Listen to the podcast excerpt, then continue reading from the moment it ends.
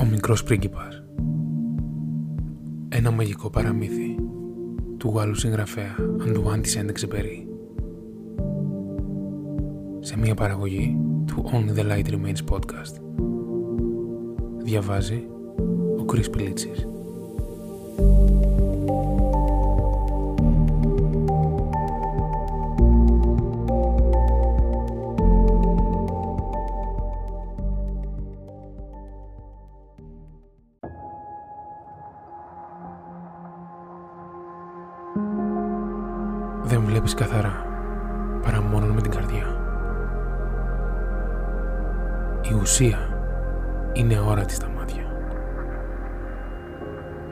υπεύθυνος για πάντα, για αυτό που έχεις εξημερώσει. Ο χρόνος που πέρασες με το τριαντάφυλλό σου είναι αυτό που το κάνει ξεχωριστό για σένα.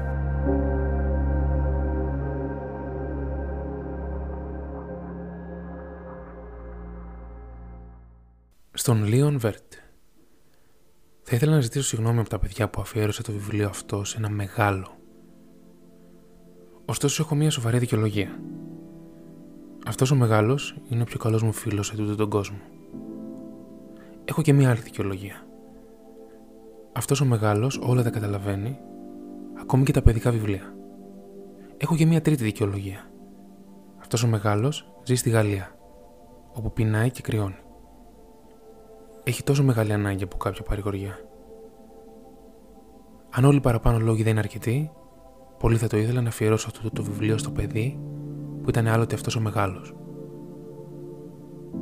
Όλοι μεγάλοι ήταν κάποτε παιδιά, μα λίγοι ίσως ανάμεσά τους το θυμούνται. Διορθώνω λοιπόν την αφιέρωσή μου.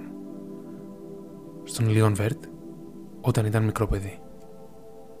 Όταν ήμουν 6 χρονών, είδα μια υπέροχη ζωγραφιά σε ένα βιβλίο για το άγριο δάσος που είχε τον τίτλο Αληθινές Ιστορίες. Έδειχνε ένα τεράστιο φίδι, το βόα, που καταβρόχθιζε κάποιο αγρίμι. Να ένα αντίγραφο εκείνης της ζωγραφιάς. Στο βιβλίο έγραφε: Οι βόε καταπίνουν τη λία τους ολόκληρη, χωρίς να τη μασίσουν.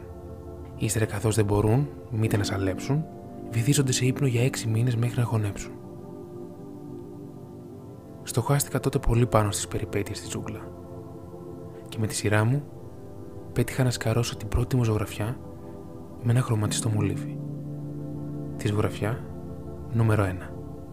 Ήταν κάπως έτσι. Έδειξα το αριστούργημά μου σε μερικούς μεγάλους και τους ρώτησα αν τους φόβησε. Εκείνοι μου απάντησαν. Γιατί να μας φοβήσει ένα καπέλο; Το σχέδιο μου δεν έδειχνε ένα καπέλο έδειχνε ένα βόα που χώνευε έναν ελέφαντα. Τότε και εγώ ζωγράφησα την εσωτερική μεριά του βόα για να μπορέσουν οι μεγάλοι να καταλάβουν. Πάντα τους χρειάζονται εξηγήσεις για να καταλάβουν. Η ζωγραφιά μου νούμερο 2 ήταν κάπως έτσι. Οι μεγάλοι με συμβούλευσαν να παρατήσω τις ζωγραφιέ με τους βόε ανοιχτούς ή κλειστούς και να ασχοληθώ καλύτερα με τη γεωγραφία, την ιστορία, την αριθμητική και τη γραμματική. Έτσι, στα έξι μου χρόνια, εγκατέλειψα μια λαμπρή καριέρα ζωγράφου. Είχα απογοητευτεί από την αποτυχία της ζωγραφιά μου νούμερο 1 και της ζωγραφιά μου νούμερο 2. Από μόνοι τους οι μεγάλοι δεν καταλαβαίνουν ποτέ τίποτε. Και είναι πολύ κουραστικό για τα παιδιά να τους δίνουν κάθε φορά εξηγήσεις. Αναγκάστηκα λοιπόν να διαλέξω ένα άλλο επάγγελμα και έτσι έμαθα να οδηγώ αεροπλάνο. Λίγο πολύ πέταξε παντού σε όλο τον κόσμο. Και η γεωγραφία, αυτό είναι αλήθεια, πολύ μου χρησιμεύσε μπορούσα να γνωρίσω με την πρώτη ματιά την Κίνα από την Αριζόνα. Αυτό είναι κάτι πολύ χρήσιμο. Ιδιαίτερα μάλιστα σαν τυχαίνει να έχεις χάσει το δρόμο σου τη νύχτα. Έτσι στη ζωή μου γνωρίστηκα με χίλιους δύο ανθρώπους σοβαρούς. Πέρασα χρόνια και χρόνια με μεγάλους και μάλιστα τους έζησα από πολύ κοντά. Ωστόσο αυτό δεν καλυτέρεψε και πολύ τη γνώμη μου για την αφεντιά τους. Όταν κάποτε τύχει να συναντήσω κάποιον που μου φαινόταν ότι του έκοβε κάπως περισσότερο, πειραματιζόμουν πάνω του με τη ζωγραφιά νούμερο 1, που την είχα πάντα μαζί μου. Ήθελα να ξέρω αν πραγματικά έβλεπε πέρα από τη μύτη του. Μα εκείνος πάντα μου απαντούσε: Είναι ένα καπέλο. Κι εγώ τότε δεν του μιλούσα ούτε για βόες, ούτε για παρθένα δάση, ούτε για αστέρια. Πήγαινα με τα νερά του. Γινόμουν σαν κι αυτόν. Του μιλούσα για γέφυρες, για γκολφ, για πολιτική και για γραβάτες. Και ο μεγάλος έδειχνε πολύ ευχαριστημένος που είχε γνωρίσει έναν ίδιο άνθρωπο σαν κι αυτόν. Έναν λογικό άνθρωπο. Έτσι έζησα μόνος, χωρίς κανένα που μαζί του να μπορώ να μιλήσω πραγματικά.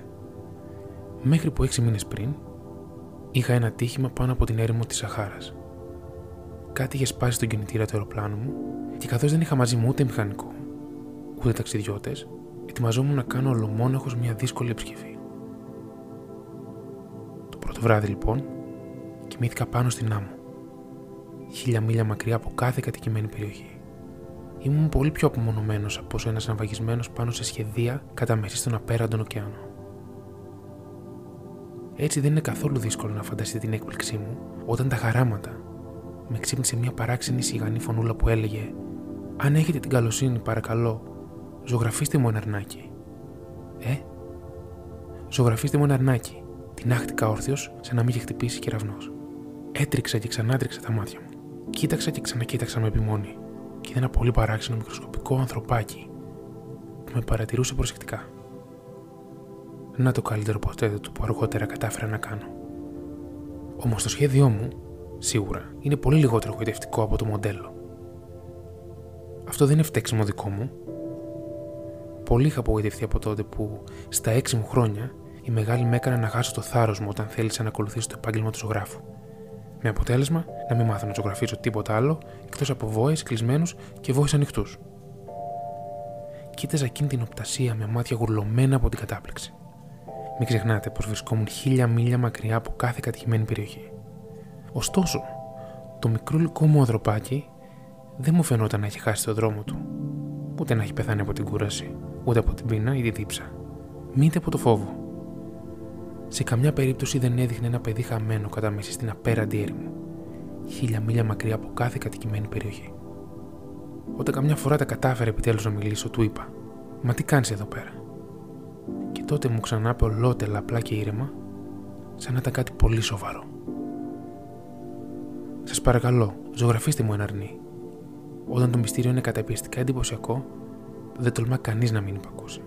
Όσο παράλογο και αν μου φαινόταν να συμβαίνουν όλα αυτά χίλια μίλια μακριά από όλες τις κατοικημένε περιοχές, και ενώ παράλληλα κινδύνευα να χάσω τη ζωή μου, έβγαλα από την τσέπη μου ένα φύλλο χαρτιού και το στυλό μου. Όμως τότε θυμήθηκα ότι εκείνο που προπάντων είχα σπουδάσει ήταν η γεωγραφία, η ιστορία, η αριθμητική και η γραμματική. Και με ένα κάπως μελαγχολικό τόνο είπα στο μικρό ανθρωπάκι πως δεν ήξερα να ζωγραφίσω. Αυτό δεν έχει σημασία. Ζωγράφισε μου ένα αρνάκι. Καθώς δεν είχα ζωγραφίσει ποτέ μου αρνάκι, έφτιαξε για χάρη του μία από τις δύο όλες και όλες ζωγραφιές μου που ήξερα να κάνω. Ένα βόκλειστο. Και απέμεινα προσβολωμένος ακούγοντας το μικρό ανθρωπάκι να μου απαντά. Όχι, όχι, δεν θέλω έναν ελέφαντα μέσα σε ένα βόα. Ένας βόα είναι πολύ επικίνδυνος και ένας ελέφαντας είναι πολύ άβολος. Στο σπίτι μου όλα είναι μικρά. Εκείνο που μου χρειάζεται είναι ένα αρνάκι. Ζωγράφισε μου ένα αρνάκι. Τότε το ζωγράφισα. Το κοίταξε προσεκτικά και ύστερα είπε: Όχι, αυτό είναι κιόλας πολύ άρρωστο. Φτιάξε μου ένα άλλο. Ζωγράφισα πάλι. Ο φίλος μου χαμογέλασε ευγενικά, αποφεύγοντας με επίοικια να μου κάνει κριτική. Το βλέπεις πολύ καλά. Αυτό δεν είναι αρνάκι, είναι ένα κρυάρι. Έχει κέρατα. Έφτιαξε ξανά τη ζωγραφιά μου. Όμως και αυτή την αρνήθηκε, το ίδιο όπως και τις δύο προηγούμενες. Αυτό είναι πολύ γερικό. Θέλω ένα αρνάκι που να ζει για πολύ καιρό. Χάνοντας τότε την υπομονή μου και καθώς βιαζόμουν να ξεμοντάρω τον κινητήρα μου, σκάρωσε στα γρήγορα τούτο το σχέδιο και το έσπρωξε προς το μέρος του. Αυτή είναι η κάσα. Το αρνάκι που θέλεις είναι μέσα. Ωστόσο, πολύ ξαφνιάστηκα βλέποντας να φωτίζεται το πρόσωπο του μικρού μου κριτή. Είναι ακριβώς όπως το ήθελα. Νομίζεις πως θα χρειάζεται πολύ χορτάρι αυτό το αρνάκι; Γιατί; Το σπίτι μου είναι πολύ μικρό. Σίγουρα δεν θα έχεις κανένα πρόβλημα. Σου έδωσε ένα πολύ μικρό αρνάκι. Έσκυψε το κεφάλι του πάνω από τις ζωγραφιέ. Δεν είναι και τόσο μικρό. Μπα, αποκοιμήθηκε. Έτσι έκανα την γνωριμία με το μικρό πρίγκιπα. Μου χρειάστηκε πολύς καιρός για να καταλάβω από πού ερχόταν. Ο μικρός πρίγκιπας που μου έκανε πολλές ερωτήσεις έδειχνε να μην ακούει ποτέ τις δικές μου. Μερικά λόγια που λέγονταν έτσι στη τύχη ήταν εκείνο που λίγο-λίγο μου τα φανέρωσαν όλα. Έτσι, όταν για πρώτη φορά είδε το αεροπλάνο μου, Δεν το έχω σκοπό να το σχεδιάσω, είναι ένα πολύ πολύπλοκο σχέδιο για μένα. Ρώτησε. Τι είναι τούτο εδώ το πράγμα; Δεν είναι ένα πράγμα, αυτό πετάει. Αυτό είναι ένα αεροπλάνο. Είναι το αεροπλάνο μου. Και πολύ περήφανος, τον πληροφόρησα ότι πετούσα. Τότε φώναξε. Πώς, έχεις πέσει από τον ουρανό; Μάλιστα, έκανα με μετριοφροσύνη. Αχ, αυτό είναι πολύ αστείο. Και ο μικρός πρίγκιπας δεν μπόρεσε να συγκρατήσει ένα πολύ όμορφο ξέσπασμα γέλιου, που εμένα πολύ με θύμωσε. Καθόλου δεν μ' αρέσει να με παίρνουν οι άλλοι στα σοβαρά τις κακοτυχίες μου. Ύστερα πρόσθεσε. Τότε το ίδιο κι εσύ ήρθες από τον ουρανό. Από ποιον πλανήτη είσαι; Τότε το μυαλό μου φωτίστηκε από μια λάμψη. Σχετικά με το μυστήριο της παρουσίας του και τον ρώτησα απότομα. Έχεις έρθει λοιπόν από κάποιο άλλο πλανήτη; Όμως δεν μου απάντησε. Κουνούσε πέρα δόθε απαλά το κεφάλι του, κοιτάζοντας συνέχεια το αεροπλάνο μου. Είναι αλήθεια, είπε πως με τούτο εδώ το πράγμα δεν γίνεται να έχει έρθει από πολύ μακριά. Και παραδόθηκε σε μια ονειροπόληση που κράτησε πολλή ώρα. Ύστερα, βγάζοντας το αρνάκι μου από την τσέπη του, βυθίστηκε σε έκσταση, αποθαυμάζοντας το θησαυρό του. Φανταζόσαστε πόσο αναστατώθηκα από αυτήν την μισοεκμυστήρευση για τους άλλους πλανήτες. Προσπάθησα λοιπόν να μάθω περισσότερα. Από πού έχεις έρθει μικρό μου ανθρωπάκι; Πού είναι αυτό που λες σπίτι μου; Πού θέλεις να πας το αρνάκι μου; Αφού απόμεινε για κάμποση ώρα να στοχάζεται σωπαίνοντας, μου απάντησε. Αυτό που βολεύει με την κάσα που μου έδωσες είναι ότι τη νύχτα θα του χρησιμεύσει για σπίτι. Και βέβαια, και αν είσαι ευγενικός μαζί μου, θα σου δώσω και ένα σκηνή να το δένεις όσο είναι μέρα. Και ακόμη ένα πάσαλο. Η πρότασή μου φάνηκε να μην αρέσει καθόλου στο μικρό πρίγκιπα. Να το δένω. Τι παράξενη ιδέα. Μα αν δεν το δένεις, θα πάει ένας Θεός ξέρει που και θα γαθεί. Και ο φίλος μου απάντησε πάλι με ένα καινούριο ξέσπασμα γέλιο. Μα πού νομίζω ότι θα θελήσει να πάει; Το που δεν έχει σημασία ίσια μπροστά του. Τότε ο μικρός πρίγκιπας παρατήρησε με ύφος σοβαρό. Αυτό δεν έχει καμιά σημασία. Είναι τόσο μικρούτσικο το σπίτι μου. Και με κάποια μελαγχολία ίσως πρόσθεσε. Ίσια μπροστά μου. Δεν μπορείς να πας και πολύ μακριά. Έτσι είχα μάθει ένα πράγμα πολύ σημαντικό. Ότι ο πλανήτης από όπου έχει έρθει ήταν λίγο πιο μεγάλος από ένα σπίτι. Αυτό δεν μπορούσε να με παραξενέψει και πολύ ήξερα πολύ καλά πως εκτός από τους μεγάλους πλανήτες όπως η Γη, ο Δίας, ο Άρης, η Αφροδίτη, που σε αυτούς είχαν δώσει ονόματα, υπήρχαν ανάμεσά τους και εκατοντάδες άλλοι που μερικές φορές πολύ δυσκολεύτηκαν να τους διακρίνουν με το τηλεσκόπιο. Όταν ένας αστρονόμος ανακαλύπτει έναν από αυτούς, του δίνει για όνομα έναν αριθμό. Τον ονομάζει για παράδειγμα ο αστεροειδής 3251 Υπάρχουν σοβαροί λόγοι που με κάνουν να πιστεύω ότι ο πλανήτης από όπου είχε έρθει ο μικρός πρίγκιπας είναι ο αστεροειδής Β612. Αυτόν τον αστεροειδή δεν τον είχαν διακρίνει με το τηλεσκόπιο παρά μονάχα μία φορά στα 1909. Και εκείνος που τον ανακάλυψε ήταν ένας Τούρκος αστρονόμος. Είχε κάνει τότε μία μεγαλοπρεπή παρουσίαση της ανακάλυψής του σε ένα διεθνές συνέδριο αστρονομίας. Αλλά κανείς δεν τον πίστεψε εξαιτίας της φορεσιάς του. Έτσι είναι μεγάλη. Ευτυχώς για τη φήμη του αστεροειδού Β612, ένας Τούρκος δικτάτορας, με την ποινή θανάτου, επέβαλε στο λαό του να ντύνεται όπως οι Ευρωπαίοι. Ο αστρονόμος ξανά έκανε την παρουσίαση αργότερα, φορώντας ένα πολύ κομψό κοστούμι. Και τούτη τη φορά, όλος ο κόσμος χειροκρότησε με ενθουσιασμό την ανακάλυψή του. Αν σας διηγήθηκα αυτές τις λεπτομέρειες σχετικά με τον αστεροειδή Β612, όπως και αν σας εμπιστεύτηκα τον αριθμό του, αυτό έγινε εξαιτίας των μεγάλων. Οι μεγάλοι αγαπούν τους αριθμούς. Σαν τύχη να τους μιλήσετε για ένα καινούριο φίλο, εκείνοι δεν σε ρωτάνε ποτέ για κάτι το ουσιαστικό. Δεν σου λένε ποτέ ποιος είναι ο τόνος της φωνής του. Ποια παιχνίδια του αρέσουν. Κάνει συλλογή με πεταλούδες. Εκείνοι σας ρωτούν πόσο χρόνο είναι, πόσα αδέλφια έχει, ποιο είναι το βάρος του, πόσα κερδίζει ο πατέρας του. Τότε μόνο πιστεύουν ότι τον ξέρουν. Αν πείτε σε κάποιο από τους μεγάλους, είδα ένα σπίτι με ροζ τούβλα, γεράνια στα παράθυρα και περιστέρια στη στέγη, ποτέ δεν θα τα καταφέρει να φανταστεί αυτό το σπίτι. Πρέπει να του πεις: Είδα ένα σπίτι που αξίζει πάνω από 100.000 φράγκα. Τότε εκείνος θα φωνάξει: Πόσο όμορφο είναι. Έτσι, αν τους πείτε η απόδειξη ότι ο μικρός πρίγκιπας δεν ήταν φανταστικό πρόσωπο είναι το ότι ήταν χαριτωμένος, πως γελούσε και πως ήθελε ένα αρνάκι. Όταν κανείς θέλει ένα αρνάκι, αυτό είναι απόδειξη ότι υπάρχει. Θα ανασηκώσουν τους ώμους και θα σου φερθούν όπως συνηθίζουν να συμπεριφέρονται όταν έχουν να κάνουν με παιδιά. Μα αν τους πείτε, ο πλανήτης από όπου ήρθε είναι ο αστεροειδής Β612, τότε θα πιστούν και δεν θα σας ζαλίσουν με τις ερωτήσεις τους. Έτσι είναι αυτοί. Δεν πρέπει να τους κρατάμε κακιά. Τα παιδιά δεν πρέπει να είναι πολύ αυστηρά με τους μεγάλους. Πρέπει να δείχνουν επίοικια απέναντί τους.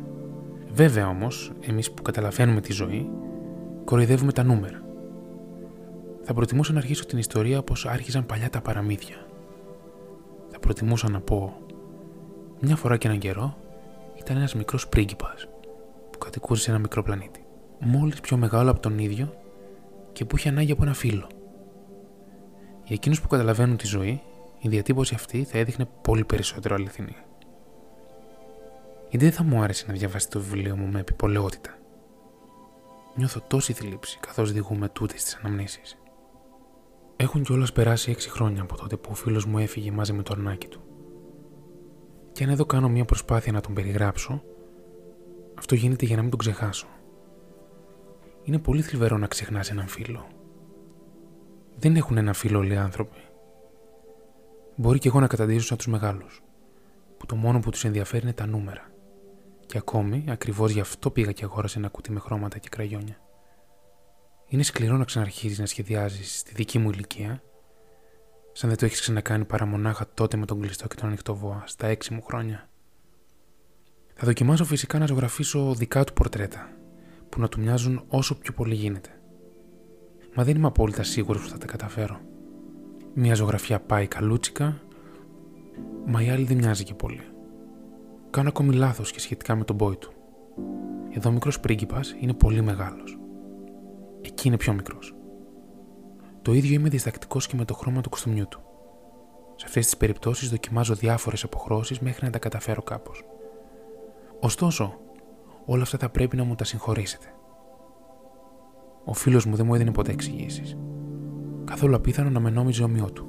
Όμως εγώ, δυστυχώς, δεν ξέρω κάποιο τρόπο για να βλέπω τα αρνάκια μέσα από τις κάσεις. Ίσως είμαι κάπως σαν και τους μεγάλους. Θα πρέπει να έχω γεράσει.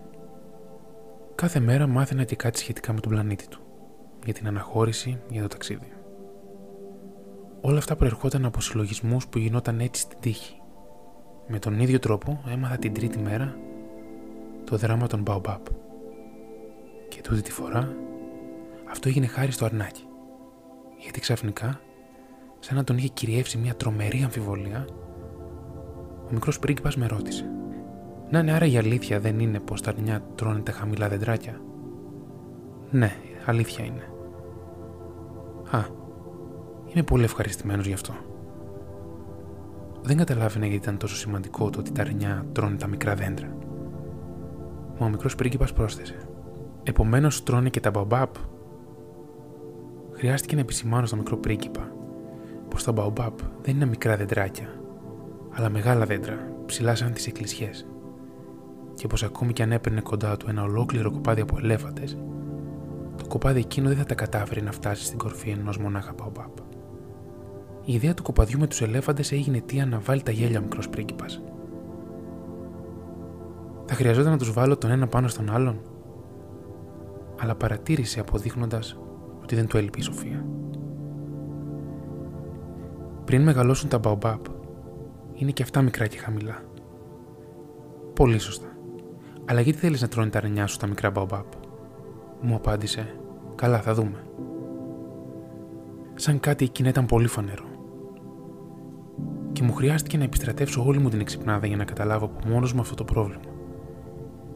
Και πραγματικά, πάνω στον πλανήτη του μικρού πρίγκιπα, όπως και σε όλους τους πλανήτες, υπάρχουν και καλά χορτάρια και κακά χορτάρια. Όπως είναι φυσικό, από τους καλούς πόρους βγαίνουν καλά χορτάρια και από τους κακούς πόρου Κακά χορτάρια. Όμως οι σπόροι κοιμούνται κρυμμένοι κάτω από την επιφάνεια της γης μέχρι να μπει σε κάποιο από αυτούς η ιδέα να ξυπνήσει. Τότε τεντώνεται και δειλά-δειλά πετάει προς τον ήλιο ένα πολύ όμορφο βλασταράκι.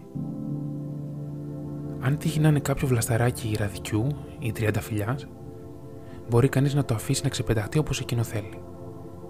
Ωστόσο, αν πρόκειται για κανένα κακό φυτό, αμέσως μόλις το αναγνωρίσεις πρέπει να το ξεριζώσεις. Όμως πάνω στον πλανήτη του μικρού πρίγκιπα βρίσκονταν σπόροι τρομεροί. Αυτή ήταν η σπόρη των Μπαμπάπ. Το έδαφος του μικρού πλανήτη ήταν γεμάτο. Ένα Μπαμπάπ λοιπόν, σαν να αργίζεις να το ξεριζώσεις, ποτέ πια δεν θα τα καταφέρεις να το ξεφορτωθείς. Σκεπάζει ολόκληρο τον πλανήτη. Τον τρυπάει με τις ρίζες του. Και αν ο πλανήτης είναι πολύ μικρός και τα Μπαμπάπ πάρα πολλά, θα την αχτεί σε χίλια κομμάτια. Αυτό είναι ένα θέμα πειθαρχίας, μου έλεγε ο μικρός πρίγκιπας. Όταν τελειώνει κανείς το πρωί την τουαλέτα του, πρέπει να αρχίσει να κάνει με πολλή φροντίδα και την τουαλέτα του πλανήτη.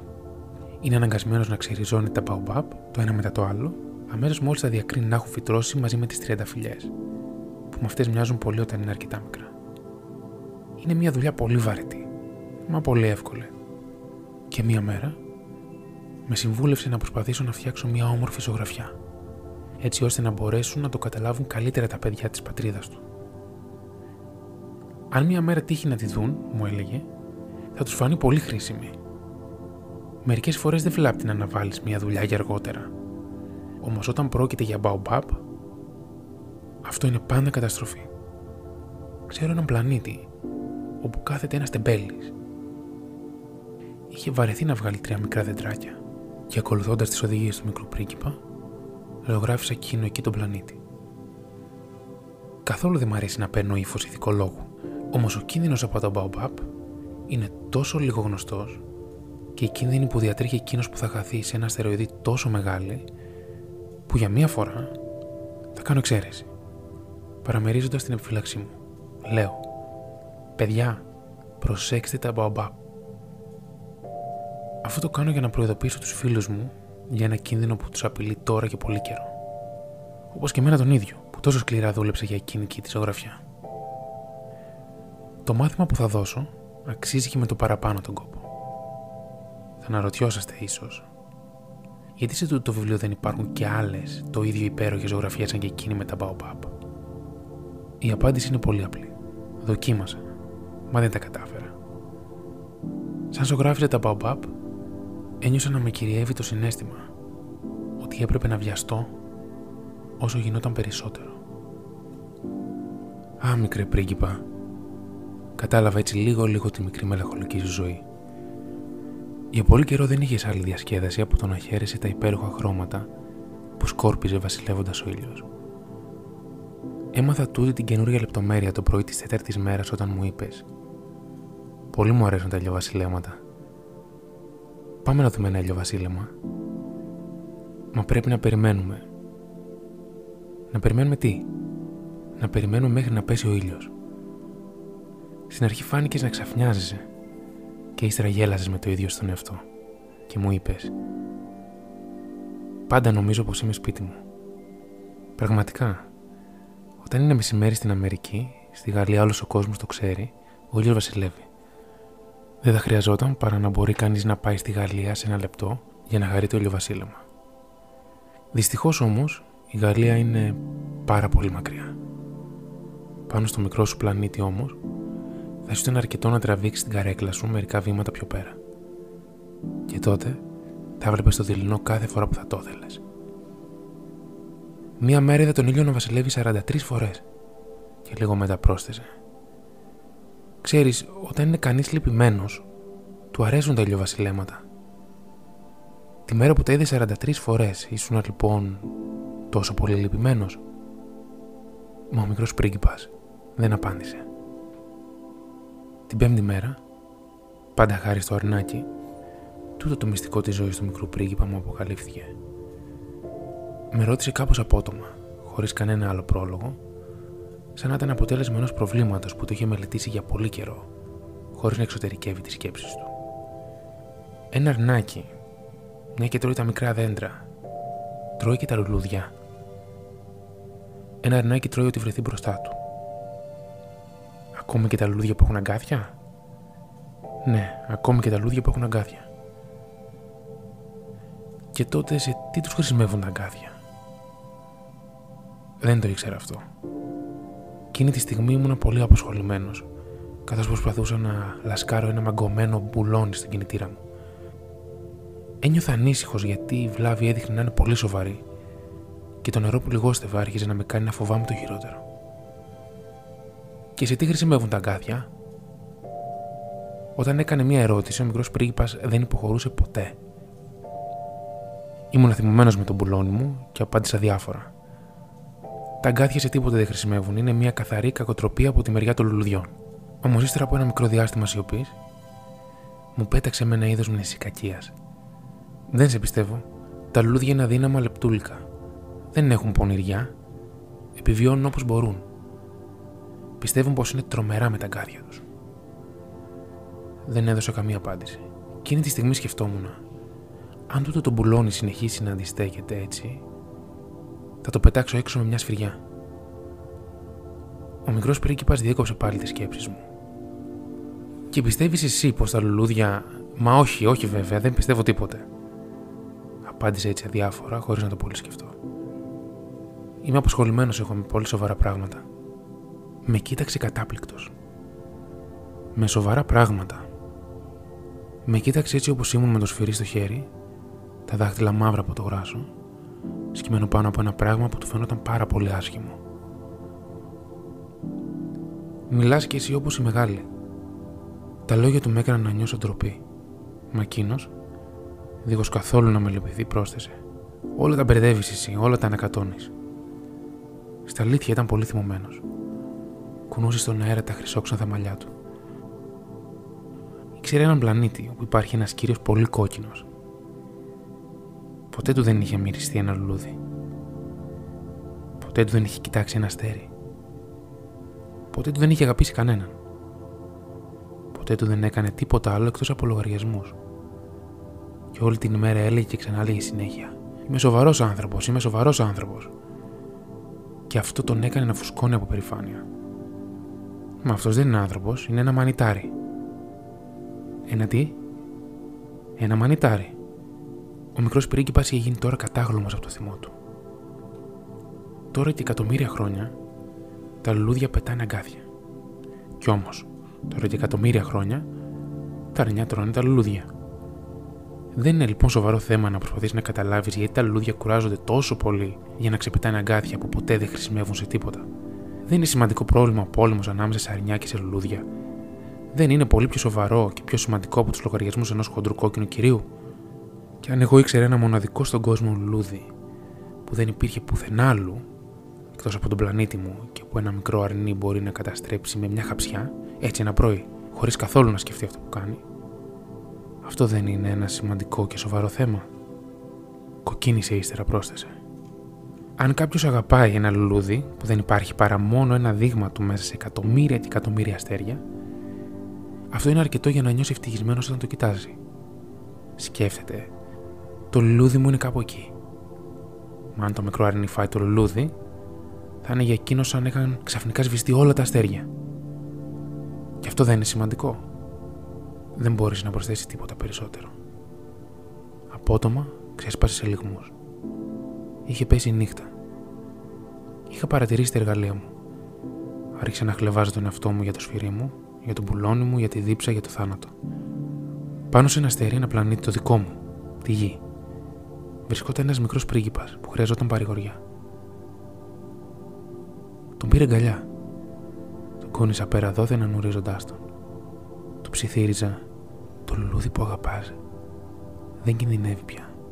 Ζωγράφησε ένα φήμοτρο στο αρνάκι σου. Θα ζωγραφίσω και μια πανοπλία για το λουλούδι σου. Θα.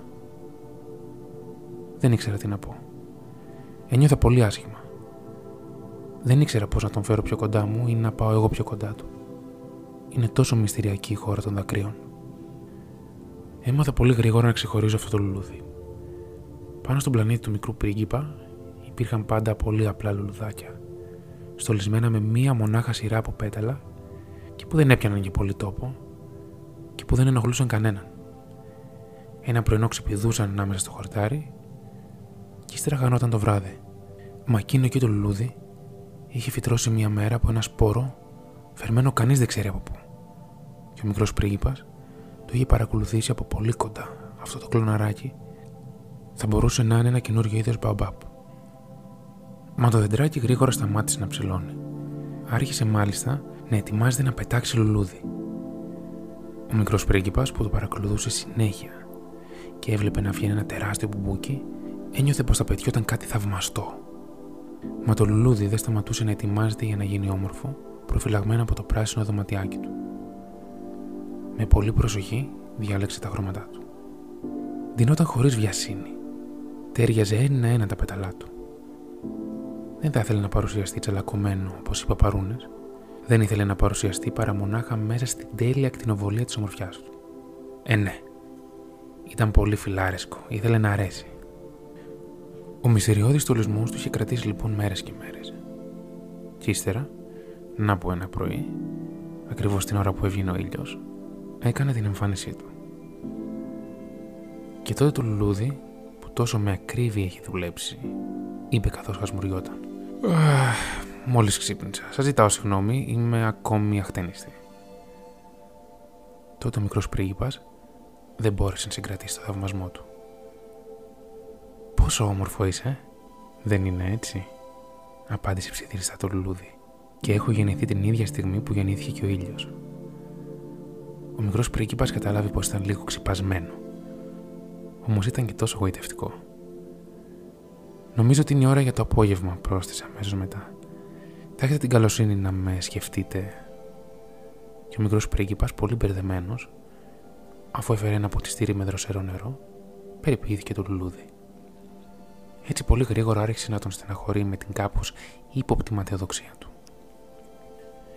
Μία μέρα, σαν παράδειγμα, καθώς μιλούσε για τα τέσσερα αγκάθια του, είχε πει στο μικρό πρίγκιπα: Μπορεί να έρθουν οι τίγρες με τα νύχια τους. Δεν υπάρχουν τίγρες στον πλανήτη μου, παρατήρησε ο μικρός πρίγκιπας. Και έτσι οι τίγρες δεν τρώνε χορτάρι. Εγώ δεν είμαι χορτάρι. Είχε απαντήσει ψιθύριστα το λουλούδι. Ε, συγχωρήστε με. Καθόλου δεν με φοβίζουν οι τίγρε, μα με τρομάζουν τα ρεύματα του αέρα. Δεν έχετε κάποιο παραβάν. Την τρόμαζαν τα ρεύματα του αέρα. Δεν είναι κάτι που φέρνει τύχη σε ένα φυτό, είχε παρατηρήσει ο μικρός πρίγκιπας.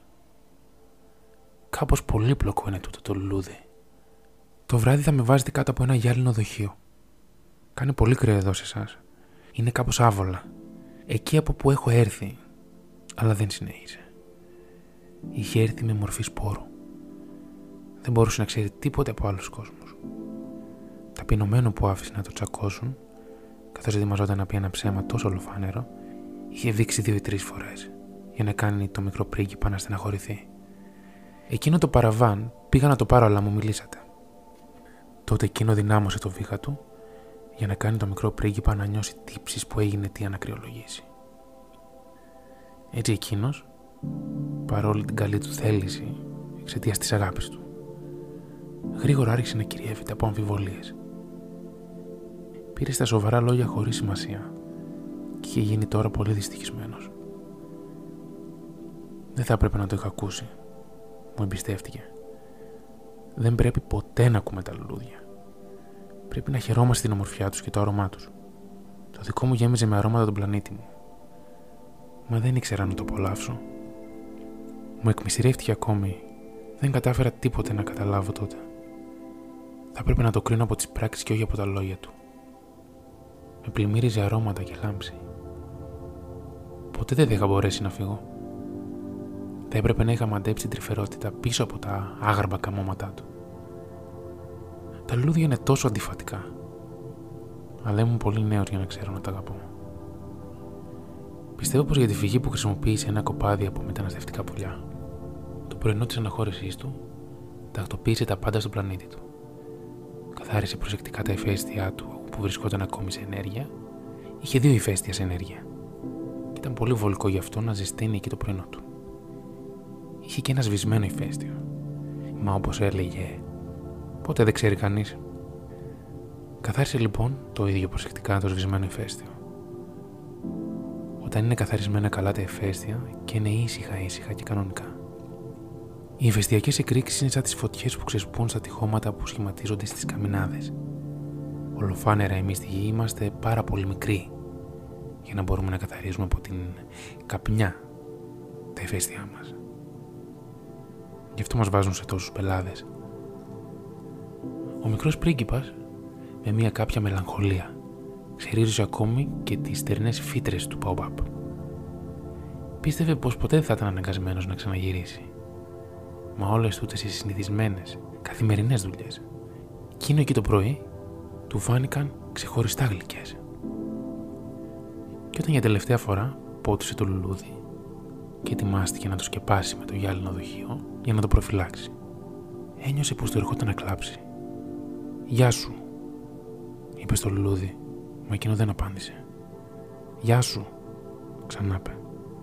Το λουλούδι έβηξε Μα όχι γιατί εξαιτίας του κρυολογήματος που είχε πάρει. Είμαι κουτό, του είπες στο τέλος. Σου ζητάω να με συγχωρέσεις. Προσπάθησε να είσαι ευτυχισμένος. Παραξενεύτηκε που δεν τον κατηγόρησε για τίποτα. Στεκόταν εκεί γεμάτος αμηχανία με το γυάλινο δοχείο στον αέρα. Δεν καταλάβαινε εκείνη τη γλυκιά ηρεμία.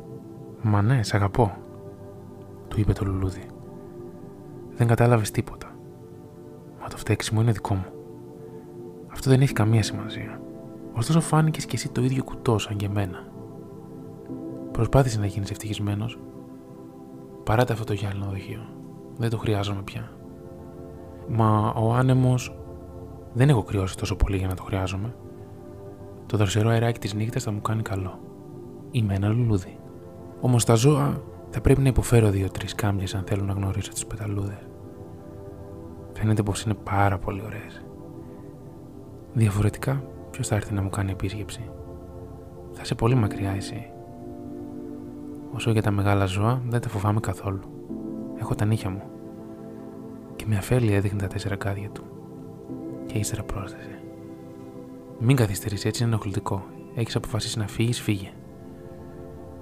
Γιατί το Λουλού δεν ήθελε να το δει το μικρό πρίγκιπα να κλαίει. Ήταν ένα τόσο περήφανο λουλούδι. Βρισκόταν στην περιοχή που σχημάτιζαν οι αστεροειδείς 325, 326, 327, 328, 329 και 330. Άρχισε λοιπόν να τους επισκέφτεται για να βρει εκεί κάποια απασχόληση και ακόμη για να μορφωθεί. Στο πρώτο κατοικούσε ένας βασιλιάς. Ο βασιλιάς καθόταν στο θρόνο του ντυμένος με πορφυρά και ερμήνα πάνω σε ένα πολύ απλό και ωστόσο μεγαλόπρεπο θρόνο. «Α, ένας υπηκός», φώναξε ο βασιλιάς μόλις φάνηκε ο μικρός πρίγκιπας και ο μικρός πρίγκιπας αναρωτήθηκε. Πώς μπόρεσε να με αναγνωρίσει αφού ποτέ του δεν με έχει ξαναδεί. Δεν ήξερε πως για τους βασιλιάδες ο κόσμος είναι πολύ απλοποιημένος. Όλοι οι άνθρωποι είναι υπήκοοι.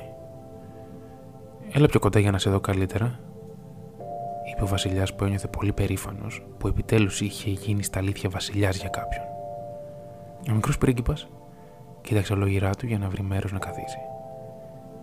Μα όλος ο πλανήτης ήταν πιασμένος από την ερμήνα της υπέροχης κάπας του Βασιλιά. Έτσι απόμεινε ορθός και καθώς ήταν κουρασμένος, χασμουρήθηκε. Είναι αντίθετο με το πρωτόκολλο να χασμουριέται κανείς μπροστά σε ένα Βασιλιά, σου το απαγορεύω.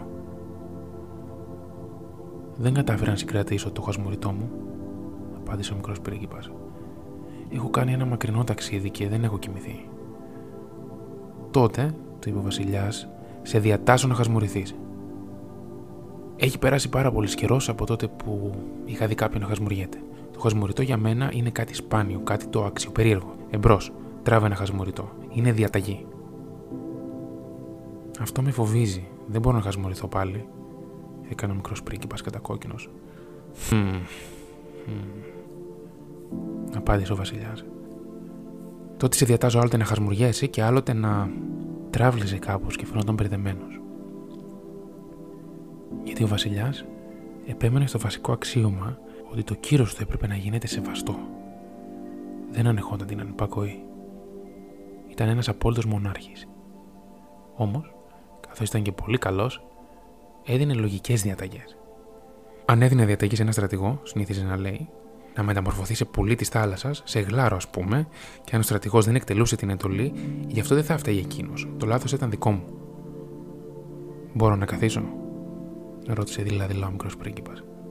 Σε διατάζω να καθίσεις, του απάντησε ο Βασιλιάς, μαζεύοντας με μια μεγαλόπρεπη κίνηση μια άκρη από την ερμήνα της κάπας του. Η κατάπληξη του μικρού πρίγκιπα μεγάλωνε όλο ένα και πιο πολύ. Ο πλανήτης ήταν μικροσκοπικός. Πάνω σε τι λοιπόν μπορούσε να βασιλεύει; Μεγαλειότατε, του είπε, σας ζητάω συγγνώμη, αλλά θα ήθελα να σας ρωτήσω. Σε διατάζω να ρωτήσεις, βιάστηκε να πει ο Βασιλιάς. Μεγαλειότατε, πάνω σε τι βασιλεύετε; Πάνω σε όλα αυτά, απάντησε ο Βασιλιάς με μια πολύ μεγάλη απλότητα. Πάνω σε όλα, με μια διακριτική χειρονομία, ο Βασιλιάς έδειξε τον πλανήτη του, τους άλλους πλανήτες και τα αστέρια. Πάνω σε όλα αυτά, είπε ο μικρός πρίγκιπας. Πάνω σε όλα αυτά, απάντησε ο Βασιλιάς. Γιατί δεν ήταν μόνο απόλυτος μονάρχης, αλλά ήταν και ένας μονάρχης παγκόσμιος. Και τα αστέρια σας υπακούνε; Και βέβαια, το αποκρίθηκε ο Βασιλιάς. Υπακούνε αμέσως. Δεν ανέχομαι την απειταρχία. Μια τέτοια εξουσία θα έμπωσε στο μικρό πρίγκιπα, αφήνοντάς τον κατάπληκτο.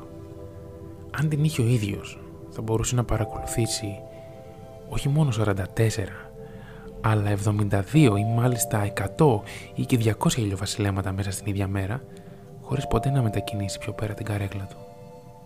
Και όπως ένιωθε λίγο θλιμμένος, καθώς ξανάφερε στη θύμηση το δικό του εγκαταλειμμένο μικρό πλανήτη, τόλμησε να ζητήσει μια χάρη από τον Βασιλιά. Θα ήθελα να δω ένα ήλιο βασίλεμα. Κάνετε μου τη χάρη. Διατάξτε τον ήλιο να βασιλέψει. Αν έδινα διαταγή σε ένα στρατηγό να πετάξει από ένα λουλούδι σε κάποιο άλλο, όπως μια πεταλούδα ή να γράψει μια τραγουδία ή να γίνει θαλασσινό πουλί, και αν ο στρατηγός δεν εκτελούσε τη διαταγή που πήρε, ποιος θα ήταν ο φταίχτη. Εσύ θα σου. Απάντησε με σταθερή φωνή ο μικρός πρίγκιπας. Σωστά.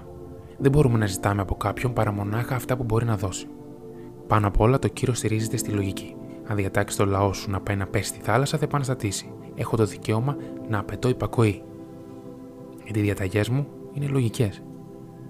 Λοιπόν, τι θα γίνει με το ηλιοβασίλεμα, υπενθύμησε ο μικρός πρίγκιπας, που ποτέ δεν ξεχνούσε μια ερώτηση που είχε κάνει. Το ηλιοβασίλεμά σου θα το έχεις, θα το απαιτήσω. Μα στα πλαίσια της διακυβέρνησής μου, θα περιμένω μέχρι να έρθουν ευνοϊκές συνθήκες.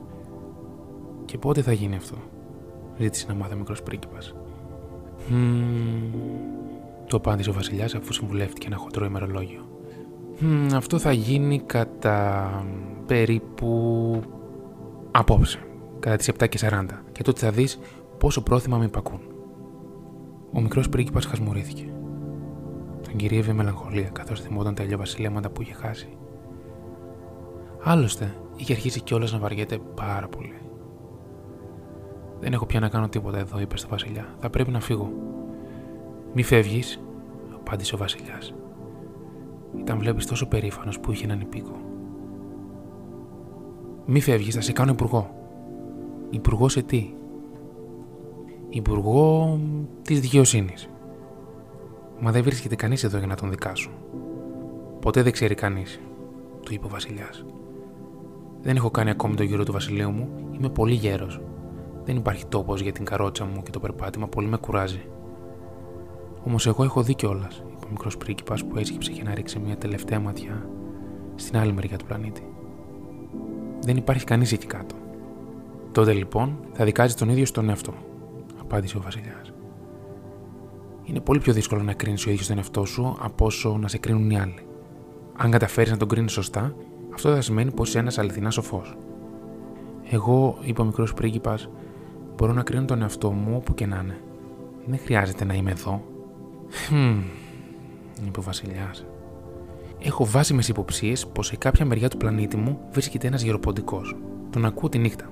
Θα μπορείς λοιπόν να δικάζεις αυτό το γεροποντικό. Πότε πότε θα τον καταδικάζεις σε θάνατο. Έτσι η ζωή του θα εξαρτιέται από την κρίση σου. Αλλά και κάθε φορά θα του δίνεις χάρη, έτσι για να τον έχεις για άλλη δίκη. Δεν υπάρχει παρά ένας μονάχα. Εμένα καθόλου δεν μου αρέσει να καταδικάζω σε θάνατο. απάντησε ο μικρός πρίγκιπας. Ε, νομίζω λοιπόν πως θα πρέπει να φύγω. Όχι, είπε ο Βασιλιάς.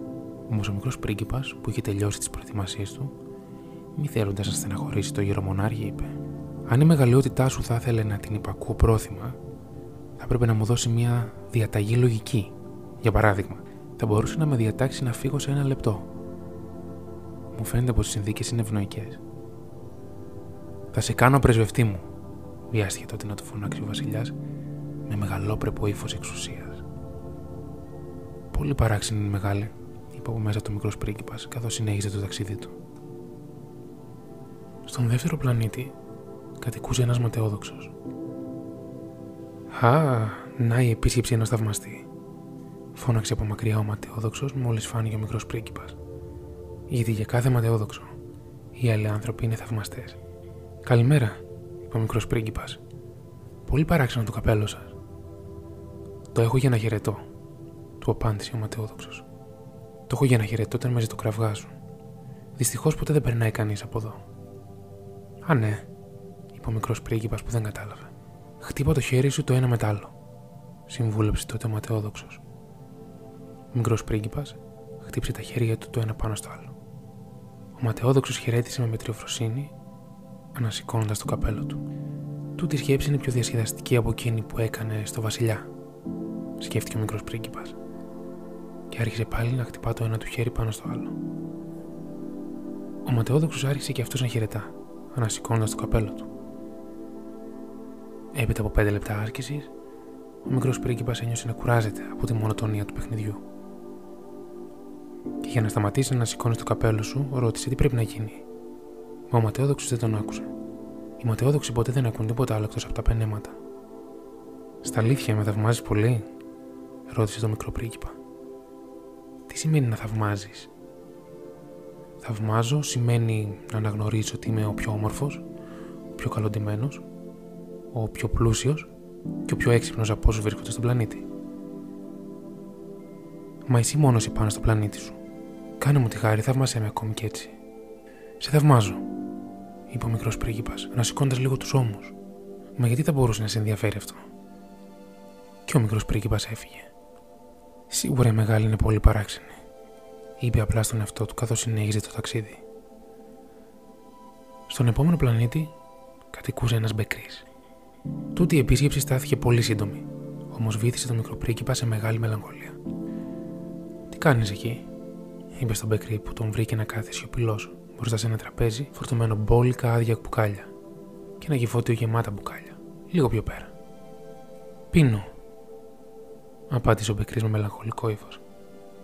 Γιατί πίνεις, τον ρώτησε ο μικρός πρίγκιπας. Για να ξεχάσω, αποκρίθηκε ο Μπεκρής. Να ξεχάσεις τι, ρώτησε ο μικρός πρίγκιπας που είχε αρχίσει κιόλας να τον λυπάται. Για να ξεχάσω πώς νιώθω ντροπή, απάντησε ο Μπεκρής χαμηλώντα το κεφάλι. Για ποιο λόγο ντρέπεσαι, ζήτησε να μάθει ο μικρός πρίγκιπας που θα ήθελε να τον βοηθήσει. Ντρέπομαι που πίνω, είπε ξανά ο Μπεκρής, κλείνοντας τη συζήτηση αποφασισμένος τελικά να κλειστεί στη σιωπή του. Και ο μικρός πρίγκιπας έφυγε. Σίγουρα η μεγάλη είναι πάρα πολύ παράξενη, έλεγε στον εαυτό του καθώς συνέχιζε το ταξίδι. Ο τέταρτος πλανήτης ήταν εκείνος όπου κάθονταν ένας businessman, ένας επιχειρηματίας. Ο άνθρωπος αυτός ήταν πολύ αποσχολημένο που δώσει μύτη το κεφάλι του όταν πήγε ο μικρός πρίγκιπας Καλημέρα, του είπε. Το τσιγάρο σας είναι σβηστό. 3 και 2 κάνουν 5, 5 και 7 12, 12 και 3 15. Καλημέρα. 15 και 7 22, 22 και 6 28. Δεν μου μένει καιρός για να το ανάψω ξανά. 26 και 5 31. Ουφ, όλα μαζί λοιπόν μας κάνουν 501.222.730 και 1. 500 εκατομμύρια τι, ε, ακόμη εδώ είσαι, 501, δεν ξέρω πια. Έχω τόσο πολλή δουλειά. Εγώ είμαι σοβαρός άνθρωπος. Καθόλου δεν μου αρέσουν οι χασοκουβέντες. 2 και 5, 7, 500 εκατομμύρια τι, ξαναρώτησε ο μικρός πρίγκιπας, που σε όλη τη ζωή ποτέ δεν υποχωρούσε αν δεν έπαιρνε απάντηση στην ερώτησή του. Ο επιχειρηματίας σήκωσε το κεφάλι. Τώρα και 54 χρόνια που κατοικώ σε τούτο τον πλανήτη δεν με έχουν διακόψει παρά μόνο τρεις φορές. Την πρώτη φορά πάνε από τότε 22 χρόνια από μια χρυσόμυγα που έπεσε ένας θεός ξέρει από πού. Βούιζε με τόσο θόρυβο που έκανα τέσσερα λάθη σε μία πρόσθεση. Η δεύτερη φορά έχουν περάσει 11 χρόνια τώρα πια. Ήταν τότε που εξαιτίας των ρευματισμών μου είχα πάθει μια κρίση. Βλέπεις, μου λείπουν οι ασχήσεις. Δεν μου περισσεύει καιρός για να χασογυρίζω πέρα δόθε. Εγώ είμαι σοβαρός άνθρωπος. Η τρίτη φορά είναι τούτη εδώ. Έλεγα λοιπόν 500 για ένα εκατομμύρια. Εκατομμύρια τι. Ο επιχειρηματίας κατάλαβε πως δεν είχε καμία ελπίδα να τον αφήσει ήσυχο. Εκατομμύρια από εκείνα τα μικρά πραγματάκια που βλέπουμε μερικές φορές στον ουρανό. Μύγες, μα όχι, μικρά πραγματάκια που λαμποκοπάνε. Μέλισσες, μα όχι, μικρά χρυσά πραγματάκια που κάνουν τους χασομέριδες να ονειρεύονται. Α, αστέρια. Πολύ σωστά, αστέρια. Και τι θα κάνεις 500 εκατομμύρια αστέρια; 501 εκατομμύρια 622.730 και 1. Είμαι σοβαρός εγώ, είμαι ακριβής. Ωραία, και τι θα τα κάνεις αυτά τα αστέρια; Τι θα τα κάνω, ναι. Τίποτε, θα τα έχω στην κατοχή μου. Θα έχεις στην κατοχή σου τα αστέρια; Ναι.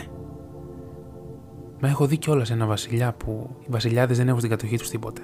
Βασιλεύουν μόνο πάνω τους. Αυτό είναι κάτι πολύ διαφορετικό. Και σε τι χρησιμεύει να έχεις στην κατοχή σου αστέρια; Μου χρησιμεύει γιατί είμαι πλούσιος. Και σε τι θα σου είναι χρήσιμο να είσαι πλούσιος; Θα αγοράσω άλλα αστέρια αν βρεθεί κανένα. Τούτος εδώ, σκέφτηκε ο μικρός πρίγκιπας, έχει την ίδια περίπου λογική με τον πεκρί μου. Ωστόσο έκανε μερικές ακόμη ερωτήσεις. Πώς μπορείς να έχεις την κατοχή σου αστέρια; Σε ποιον ανήκουν, ανταπάντησε γκρινιάρικο ο επιχειρηματίας; Δεν ξέρω σε κανέναν. Τότε ανήκουν σε μένα, γιατί πρώτος εγώ το σκέφτηκα. Και φτάνει αυτό. Και βέβαια, όταν βρίσκεις ένα διαμάντι που δεν ανήκει σε κανέναν, είναι δικό σου. Όταν βρίσκεις ένα νησί που δεν ανήκει σε κανέναν, είναι δικό σου. Και όταν έχεις μια ιδέα πρώτος, την κατοχυρώνεις και τότε είναι δικιά σου. Και έχω στην κατοχή μου τα αστέρια, αφού ποτέ άλλος κανείς εκτός από μένα δεν είχε σκεφτεί να γίνει κάτοχό του. Ναι, αυτό είναι αλήθεια, είπε ο μικρός πρίγκιπας. Και τι θα τα κάνεις; Θα τα διαχειρίζομαι. Τα λογαριάζω και τα ξαναλογαριάζω, είπε ο επιχειρηματίας. Δεν είναι καθόλου εύκολη δουλειά. Όμως εγώ είμαι ένας άνθρωπος σοβαρός. Ο μικρός πρίγκιπας δεν ήταν ακόμη ικανοποιημένος. Εγώ είπα αν έχω ένα φουλάρι, μπορώ να το ρίξω γύρω από το λαιμό μου και να το πάρω μαζί μου. Αν έχω ένα λουλούδι, μπορώ να το κόψω και να το πάρω μαζί μου φεύγοντας. Μα εσύ δεν μπορείς να κόψεις τα αστέρια. Όχι, αλλά μπορώ να τα βάλω στην τράπεζα. Τι θέλεις να πεις με αυτό; Θέλω να πω ότι γράφω σε ένα μικρό χαρτί τον αριθμό των αστεριών μου και ύστερα βάζω το χαρτί σε αυτό το σιρτάρι και το κλειδώνω. Και αυτό είναι όλο. Αυτό είναι αρκετό. Πολύ διασκεδαστικό μα την αλήθεια, σκέφτηκε ο μικρός πρίγκιπας. Και αρκετά ποιητικό. Μα δεν είναι και πολύ σοβαρό. Πάνω σε σοβαρά θέματα, ο μικρός πρίγκιπας είχε ιδέες πολύ διαφορετικές από τις ιδέες των μεγάλων. Εγώ υπέχω ένα λουλούδι που το ποτίζω κάθε μέρα. Έχω τρία ηφαίστεια που τα καθαρίζω από τις καπνιές κάθε εβδομάδα. Γιατί καθαρίζω και εκείνο που έχει σβήσει. Ποτέ δεν ξέρει κανείς. Έχουν όφελος τα ηφαίστειά μου όπως και το λουλούδι μου που τα έχω.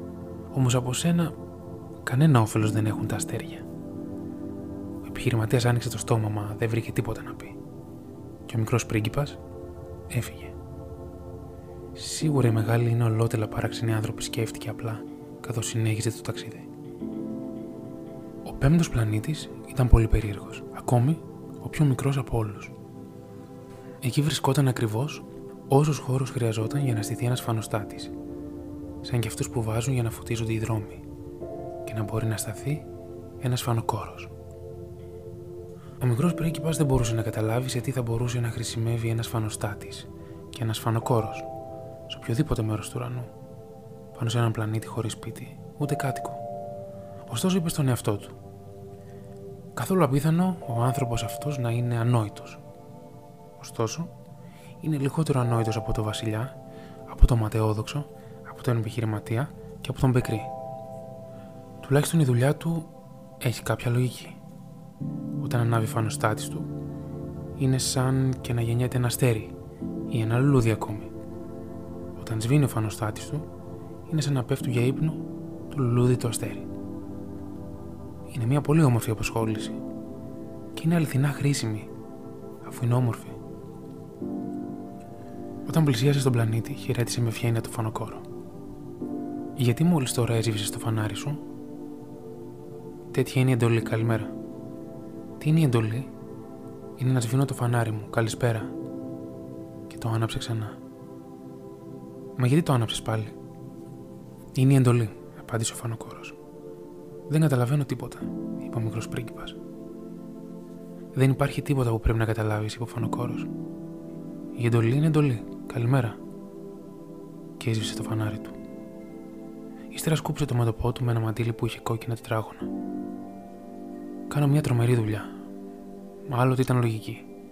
Το έσβηνα το πρωί και το άναβα το βράδυ. Είχα το υπόλοιπο της μέρας για να ξεκουράζομαι και το υπόλοιπο της νύχτας για να κοιμάμαι. Και μετά από εκείνη την περίοδο η εντολή άλλαξε; Η εντολή δεν άλλαξε, είπε ο Φανοκόρος. Ακριβώς εκεί είναι το δράμα. Από χρόνο σε χρόνο, ο πλανήτης άρχισε να γυρίζει όλο και πιο γρήγορα. Και η εντολή δεν άλλαξε. Τότε, είπε ο μικρός πρίγκιπας. Να, τώρα που κάνει ένα γύρο το λεπτό, δεν έχω παρά ένα δευτερόλεπτο για ξεκούραση. Ανάβω και σβήνω μία φορά κάθε ένα λεπτό. Αυτό είναι πολύ αστείο. Οι μέρες εδώ διαρκούν μόνο ένα λεπτό. Δεν είναι καθόλου αστείο, είπε ο Φανοκόρος. Έχει περάσει κιόλας ένας μήνας από τότε που αρχίσαμε να μιλάμε οι δυο μας. Ένας μήνας; Ναι. 30 λεπτά, 30 μέρες. Καλησπέρα. Και άναψε ξανά το φανάρι του. Ο μικρός πρίγκιπας τον κοίταξε και ένιωσε αγάπη για αυτό το φανοκόρο που ήταν τόσο πολύ πιστός στην εντολή. Θυμήθηκε τα ηλιοβασιλέματα που άλλο τον παρακολουθούσε, πηγαίνοντας λίγο πιο πέρα την καρέκλα του. Θέλει να βοηθήσει το φίλο του. Ξέρεις, υπάρχει ένας τρόπος να ξεκουράζει όταν το θέλεις. Πάντα το θέλω, απάντησε ο φανοκόρος. Γιατί μπορεί να είναι κανείς παράλληλα και δουλευτής και τεμπέλης. Ο μικρός πρίγκιπας συνέχισε. Ο πλανήτης είναι τόσο μικρός που μπορείς να κάνεις το γύρο του με τρεις δρασκελιές.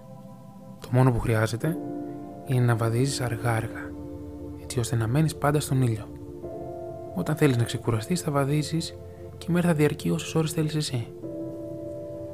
Αυτό δεν βλέπω να μου προσφέρει κάποια μεγάλη αλλαγή, είπε ο Φανοκόρο. Εκείνο που πιο πολύ μου αρέσει εμένα στη ζωή είναι να κοιμάμαι. Δεν υπάρχει τέτοια πιθανότητα, είπε ο μικρός πρίγκιπας. Δεν υπάρχει τέτοια πιθανότητα, είπε ο φανοκόρο. Καλημέρα, και έσβησε το φανάρι του.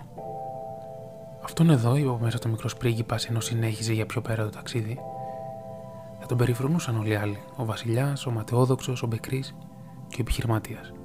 Ωστόσο είναι ο μόνος που δεν μου φαίνεται γελίος. σω επειδή ασχολείται και με άλλα πράγματα εκτός από τον εαυτό του. Άφησε ένα στεναγμό λύπης και πρόσθεσε.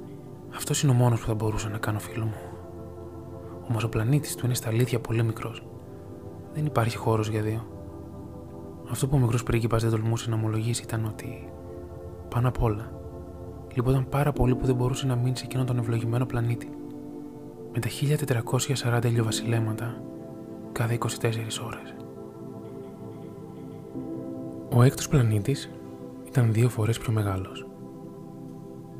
Σε αυτόν κατοικούσε ένας ηλικιωμένος κύριος που έγραφε τεράστια βιβλία.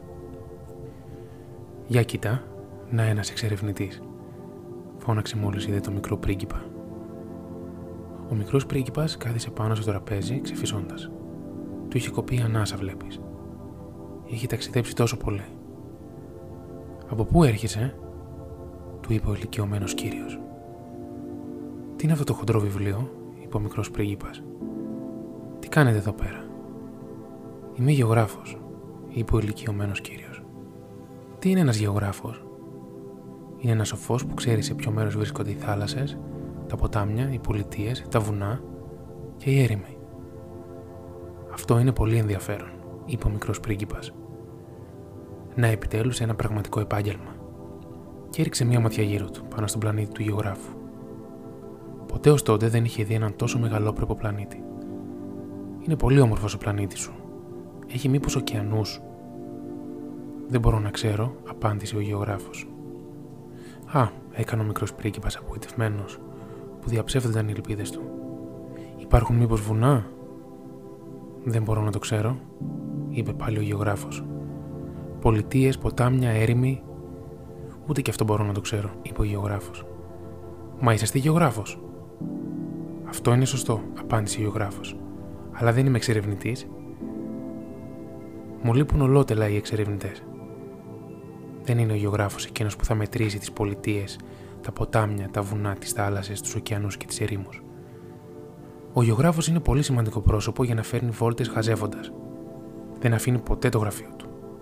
Μένει εκεί και δέχεται τους εξερευνητές. Τους ρωτάει και παίρνει σημειώσεις σχετικά με τις αναμνήσεις τους.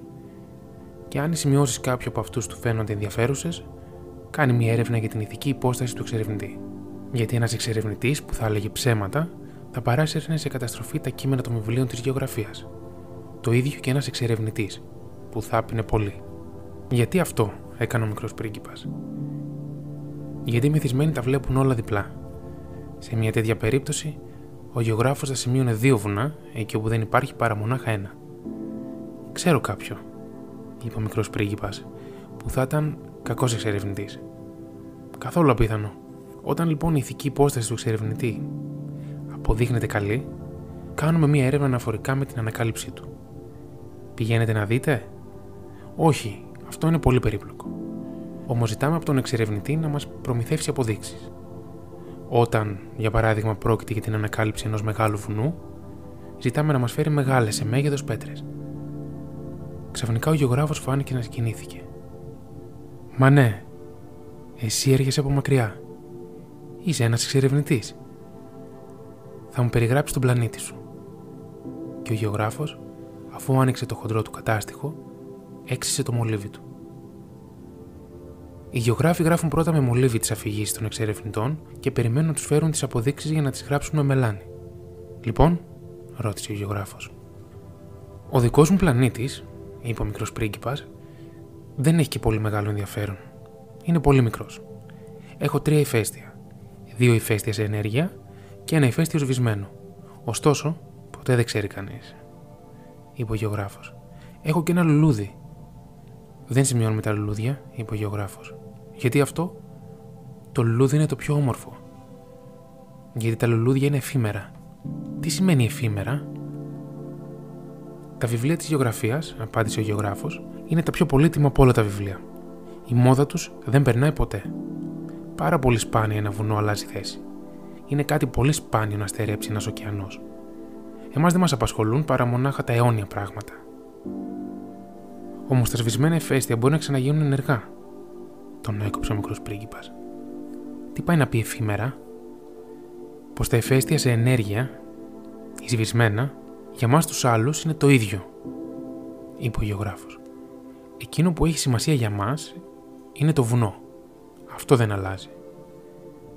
Μα τι πάει να πει εφήμερο, ρώτησε πάλι ο μικρός πρίγκιπας, που σε όλη του τη ζωή ποτέ δεν υποχωρούσε αν δεν έπαιρνε απάντηση σε κάθε του ερώτηση. Αυτό σημαίνει εκείνο που απειλείται από εξαφάνιση σε σύντομο χρονικό διάστημα. Το λουλούδι μου κινδυνεύει από εξαφάνιση σε σύντομο χρονικό διάστημα; Και βέβαια. Το λουλούδι μου είναι εφήμερο. Συλλογίστηκε ο μικρός πρίγκιπας, και εκείνο δεν έχει παρά τέσσερα αγκάθια για να υπερασπιστεί τον εαυτό του ενάντια στον κόσμο. Και εγώ το άφησα ολομόναχο σπίτι μου. Για πρώτη φορά ένιωθε κάπως να μετανιώνει. Όμως ξαναβρήκε το κουράγιο του.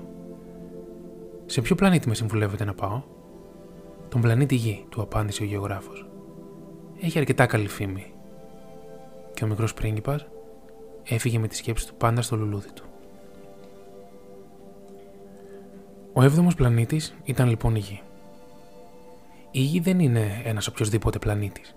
Έχει 111 βασιλιάδες, 7.000 γεωγράφους 900.000 επιχειρηματίες, 7,5 εκατομμύρια μπεκρίδες, 311 εκατομμύρια ματαιόδοξους, με άλλα λόγια, περίπου 4 δισεκατομμύρια μεγάλους.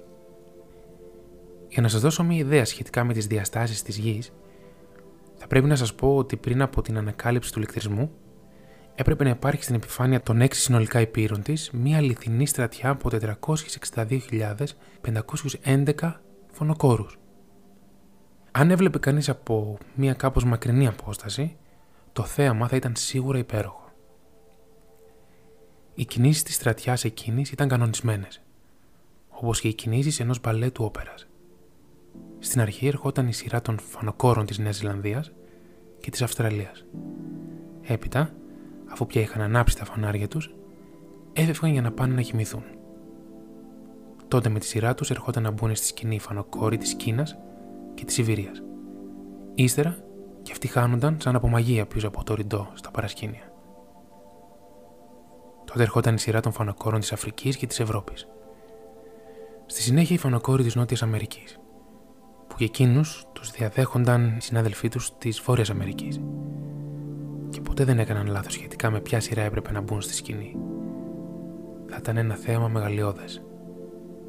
Μονάχο φανοκόρο του Βόρειου Πόλου και ο μοναδικός συνάδελφός τους στο Νότιο περνούσαν τεμπέλικα της ζωής τους, δουλεύοντας όλες και όλες δύο φορές το χρόνο. Όταν θέλει κανείς να κάνει πνεύμα, τραβάει και κάνει ένα ψεματάκι. Ποτέ δεν ήμουν πολύ τίμιος μιλώντας για τους φανοκόρου. Μάλιστα, κινδυνεύω να δώσω λαθεμένη ιδέα για τον πλανήτη μας σε εκείνους που δεν το ξέρουν. Οι άνθρωποι πιάνουν πολύ λίγο χώρο πάνω στη γη. Αν τα τέσσερα περίπου δισεκατομμύρια που την κατοικούν στέκονταν όρθια και κάπως στριμωγμένοι μεταξύ τους, όπως όταν γίνεται ένα meeting, μια εμπορική συνάθρηση, θα χωρούσαν άνετα πάνω σε μια δημόσια πλατεία με 40 μίλια μάκρος και άλλο τόσο πλάτος. Θα μπορούσε κανείς να στιβάξει όλα τα μέλη της ανθρωπότητας πάνω σε ένα από τα πιο μικρά νησάκια του Ειρηνικού ωκεανού. Οι μεγάλοι σίγουρα δεν θα σας πιστέψουν. Αυτοί φαντάζονται ότι πιάνουν πολύ τόπο. Βλέπουν τους εαυτούς τους πολύ σημαντικούς, όπως και τα Baobab. Συμβουλέψτε τους λοιπόν να κάνουν το λογαριασμό. Εκείνοι λατρεύουν τους αριθμούς αυτό θα τους αρέσει. Όμως, μην χάνετε τον καιρό σας με τιμωρίες σαν και αυτές που βάζουν οι δάσκαλοι στου μαθητές. Σε τίποτα δεν ωφελούν. Πρέπει να μου έχετε εμπιστοσύνη. Φτάνοντας στη γη, ο μικρός πρίγκιπας ξαφνιάστηκε καθώς δεν είδε κανέναν. Μάλιστα φοβήθηκε πως είχε κάνει λάθος σχετικά με τον πλανήτη όταν κάτι σαν βραχιόλι μέσα στην άμμο σάλεψε χρωματισμένο από τις αχτίδε του φεγγαριού. Ο μικρός πρίγκιπας φάνηκε να χαμογελά. Δεν είσαι και τόσο δυνατό. Δεν έχεις μήτε πόδια. Μάλιστα, ούτε να ταξιδέψεις δεν μπορείς. Μπορώ να σε μεταφέρω πιο μακριά από όσο μπορεί να σε μεταφέρει ένα καράβι, είπε το φίδι. Κουλουριάστηκε γύρω από τον αστράγαλο του μικρού πρίγκιπα σαν ένα χρυσό βραχιόλι. Αυτόν που αγγίζω μπορώ να τον μεταφέρω εκεί που βρισκόταν πριν. Συμπλήρωσε. Αλλά εσύ είσαι αγνός και έρχεσαι από έναν πλανήτη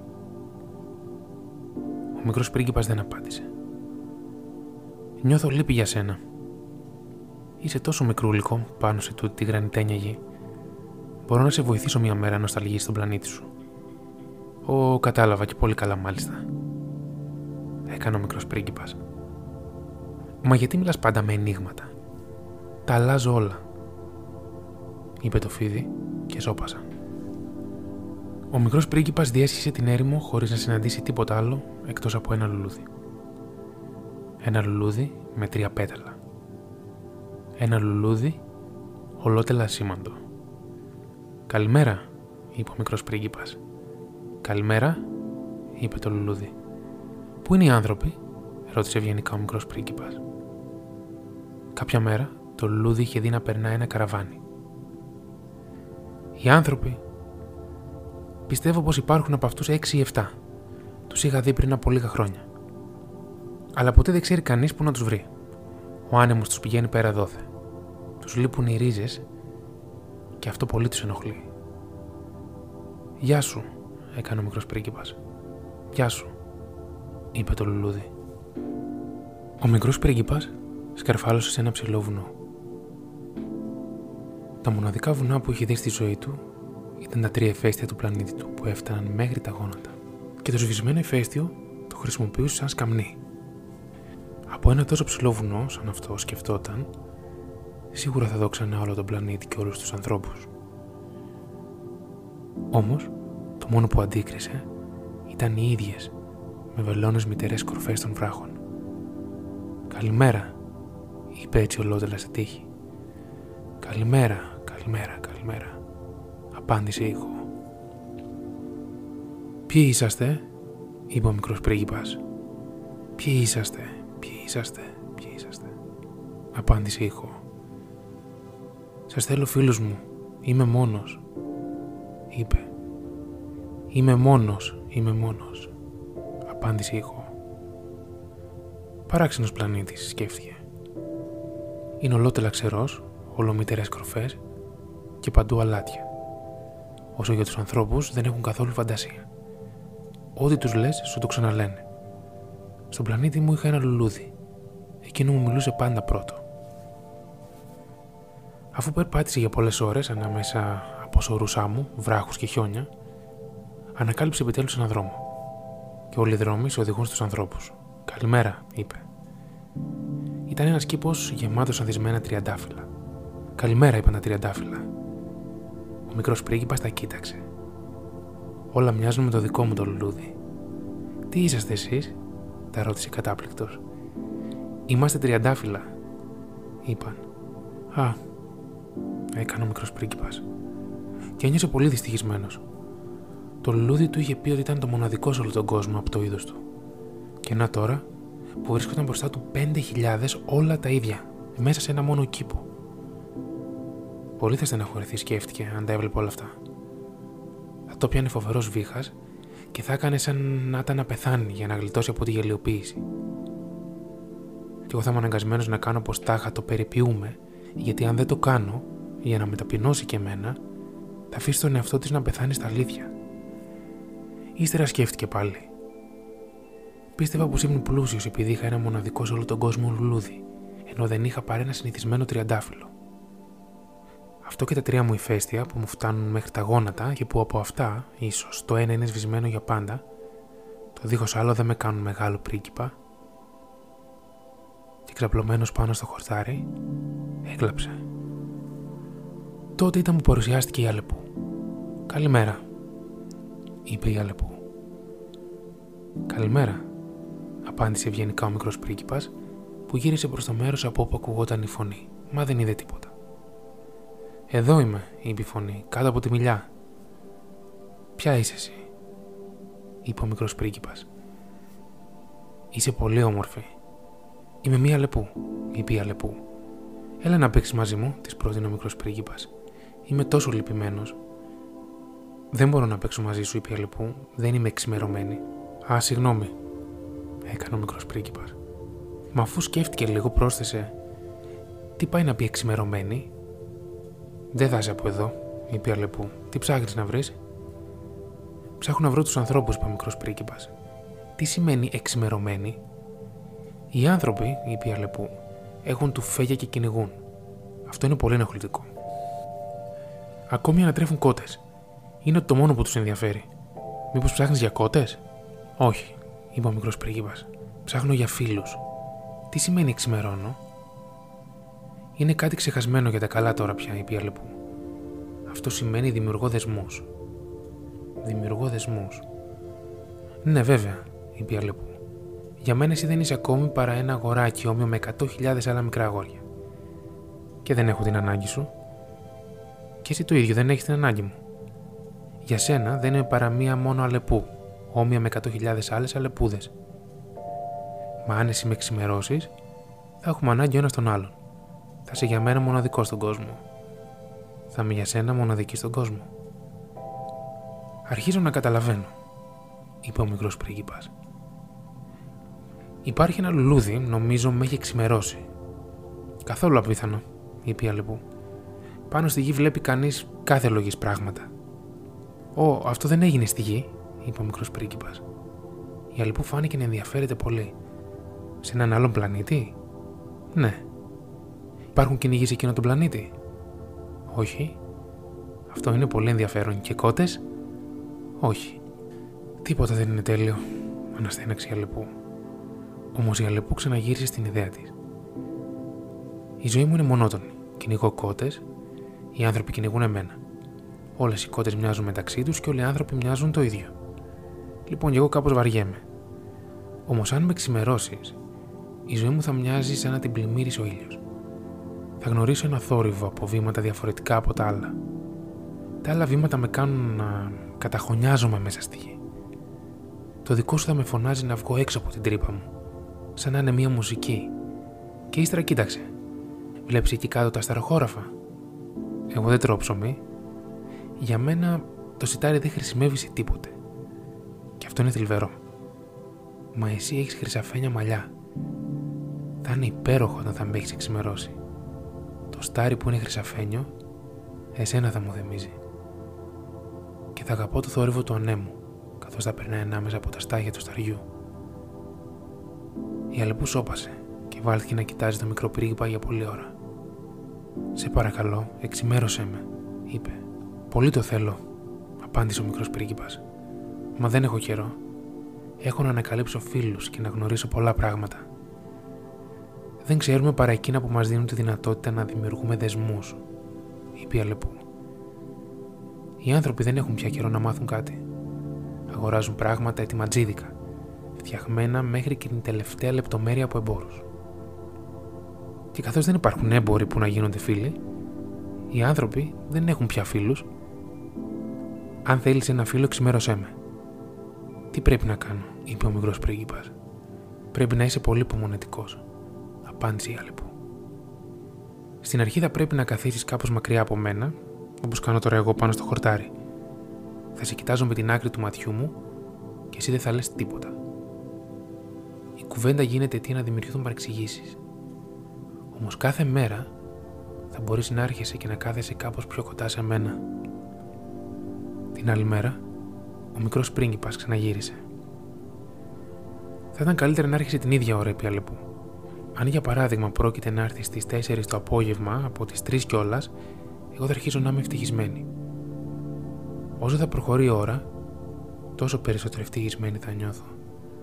Στις 4 κιόλας, θα αρχίζω να εκνευρίζομαι και να ανησυχώ. Θα έχω ανακαλύψει το τίμημα της ευτυχίας. Μα όταν εσύ θα έρχεσαι μια οποιαδήποτε ώρα, δεν ξέρω πια, ποτέ δεν θα ξέρω πότε θα αρχίσω να καρδιοχτυπώ. Χρειάζομαι ορισμένα τυπικά. Τι είναι το τυπικό, ρώτησε ο μικρός πρίγκιπας. Είναι και αυτό κάτι ξεχασμένο από πολύ καιρό, είπε η Αλεπού. Κάτι που κάνει κάποια μέρα να είναι διαφορετική από τις άλλες μέρες, μία ώρα διαφορετική από τις άλλες ώρες. Για παράδειγμα, υπάρχει μία τυπικότητα στους κυνηγούς. Την Πέμπτη χορεύουν με τις κοπελιές του χωριού. Τότε η Πέμπτη είναι μία υπέροχη μέρα. Κατηφορίζω για περίπατο μέχρι τα μπέλη. Αν οι κυνηγοί χόρευαν κάθε φορά που θα τους ερχόταν το κέφι, οι μέρες θα μοιάζαν όλες οι ίδιες, με αποτέλεσμα να μην έχω εγώ ποτέ διακοπές. Έτσι ο μικρός πρίγκιπα εξημέρωσε την Αλεπού. Και όταν πλησίαζε να έρθει η ώρα του αποχωρισμού, Αχ, η Αλεπού, θα αρχίσω τα κλάματα. Δικό σου είναι το λάθος, είπε ο μικρός πρίγκιπας. Ναι, σωστά, είπε η Αλεπού. Μα εσύ θα βάλεις τα κλάματα, είπε ο μικρός πρίγκιπας. Και βέβαια, είπε η Αλεπού. Τότε από αυτό δεν κερδίζεις τίποτα. Κάτι κερδίζω, είπε η Αλεπού. Είναι το χρώμα του σταριού. Ύστερα πρόσθεσε. Πήγαινε πάλι να δεις τα τριαντάφυλλα. Θα καταλάβεις πως το δικό σου είναι μοναδικό στον κόσμο. Θα ξανάρθεις να με αποχαιρετήσεις και εγώ θα σου κάνω ένα δώρο.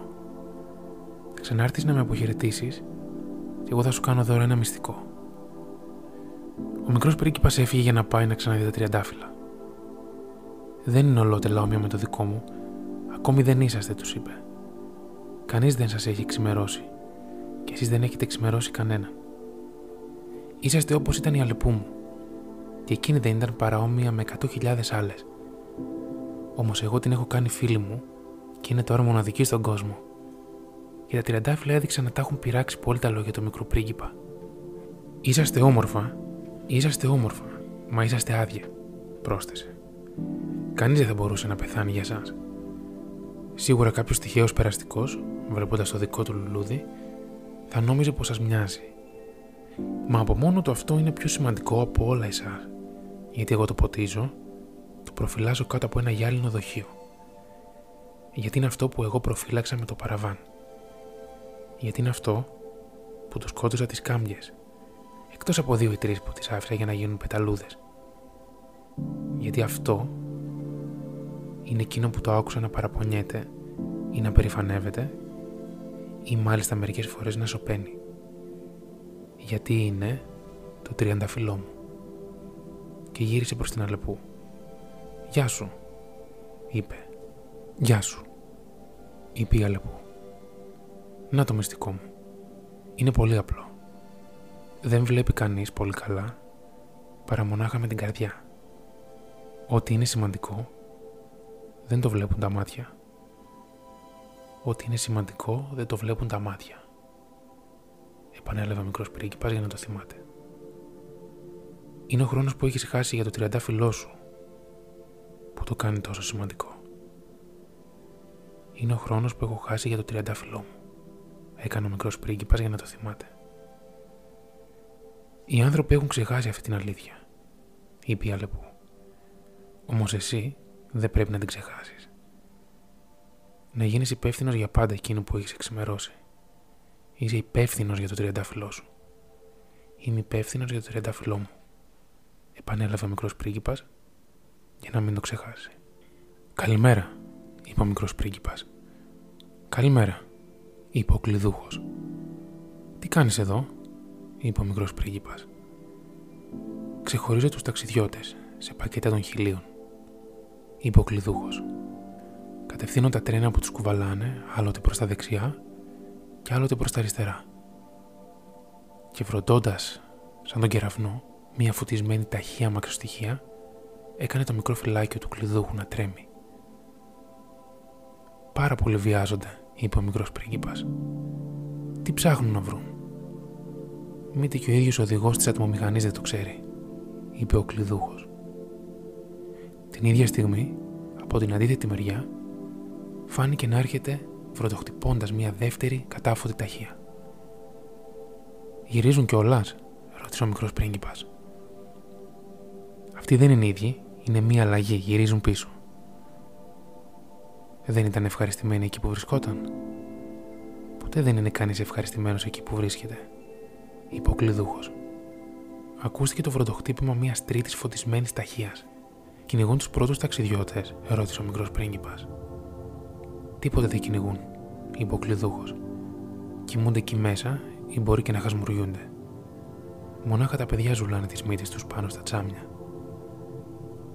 Μονάχα τα παιδιά ξέρουν τι ψάχνουν να βρουν, έκανε ο μικρός πρίγκιπας.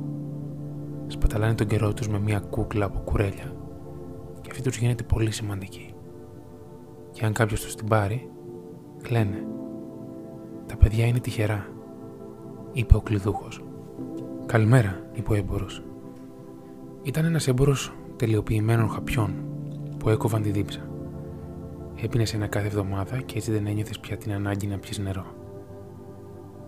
Γιατί τα πουλάς αυτά, είπε ο μικρός πρίγκιπα. Έχεις μεγάλη οικονομία χρόνου, είπε ο έμπορο. Οι δικοί έχουν κάνει τους υπολογισμούς. Κερδίζεις 53 λεπτά τη βδομάδα. Και τι τα κάνεις αυτά τα 53 λεπτά; Τα κάνεις ό,τι θέλεις. Εγώ, είπε μέσα το μικρός πρίγκιπας, αν είχα 53 λεπτά σε χρόνο να ξοδέψω, θα έκανα σιγά σιγά ένα ωραίο περίπατο μέχρι κάποια πηγή.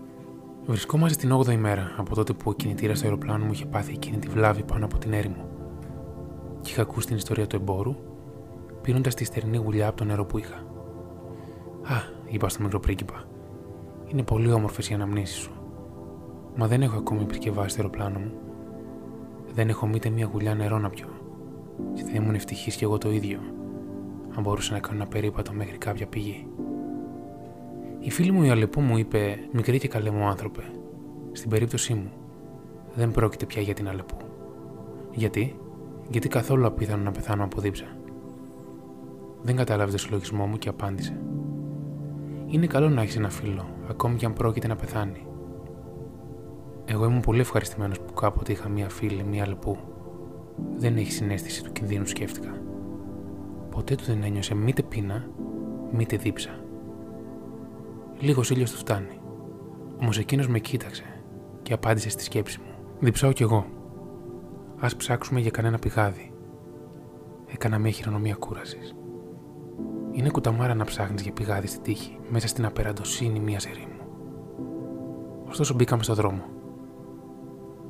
Αφού περπατήσαμε για ώρες και ώρες σιωπηλοί, η νύχτα έπεσε και τα αστέρια άρχισαν να σκορπίζουν το φως τους, λαμπυρίζοντας. Τα βλέπα σαν μέσα από όνειρο, καθώς είχα λίγο πυρετό εξαιτίας της τύψας μου. Τα λόγια του μικρού πρίγκιπα χόρευαν στη θύμησή μου. Λοιπόν, νιώθεις και εσύ δίψα, τον ρώτησα. Όμως δεν απάντησε στην ερώτησή μου. Μου είπε απλά, το νερό ίσως μπορεί να είναι καλό για την καρδιά. Δεν κατάλαβα την απάντησή του, μα δεν είπα τίποτα. Ήξερα πολύ καλά πως δεν έπρεπε να το ρωτήσω. Ήταν κουρασμένος. Κάθισε. Κάθισα κοντά του. Και ύστερα από κάμποση ώρα σιωπής, είπε πάλι: Τα αστέρια είναι όμορφα. Εξαιτίας ενός λουλουδιού που δεν το βλέπουμε. Σίγουρα, το απάντησα και κοίταξα χωρίς να μιλώ τις κυματοειδείς πτυχές της άμμου που ξεχώριζαν τώρα κάτω από το φως του φεγγαριού. Η έρημος είναι όμορφη, πρόσθεσε. Και αυτό ήταν αλήθεια. Αγαπούσα πάντα την έρημο. Κάθεσαι πάνω σε ένα λόφο από άμμο. Δεν βλέπεις τίποτα. Δεν ακούς τίποτα. Κι όμως, κάτι εκπέμπει ακτίνες μέσα στη σιωπή. Αυτό που κάνει όμορφη την έρημο, είπε ο μικρός πρίγκιπας, είναι ότι κάπου κρύβει ένα πηγάδι. Ένιωσε κατάπληκτος, καταλαβαίνοντας ξαφνικά εκείνο το μυστηριώδες ακτινοβόλημα της άμμου. Όταν ήμουν μικρό παιδί, καθόμουν σε ένα παλιό σπίτι όπου, σύμφωνα με την παράδοση, βρισκόταν θαμμένος ένας θησαυρός. Βέβαια, ποτέ κανένας δεν τον είχε ανακαλύψει, ούτε ίσως κανένας να μην τον είχε αναζητήσει. Όμως ο υποθετικός αυτός θησαυρός έκανε φανταστικά μαγευτικό όλο αυτό το σπίτι. Το σπίτι μου έκρυβε ένα θησαυρό στα βάθη της καρδιάς του. Ναι, είπα στο μικρό πρίγκιπα. Είτε πρόκειται για το σπίτι, είτε για τα αστέρια, ή την έρημο, εκείνο που δημιουργεί την ομορφιά τους, δεν μπορείς να το δεις. Είμαι ευχαριστημένος, είπε, που συμφωνείς με την άλλη που μου. Καθώς αποκοιμιόταν ο μικρός πρίγκιπας, τον πήρα στην αγκαλιά μου και μπήκα στο δρόμο. Είχα την εντύπωση πως κουβαλούσα ένα εύθραυστο θησαυρό. Μάλιστα, μου φάνηκε πως δεν υπήρχε τίποτα πιο εύθραυστο πάνω στη γη.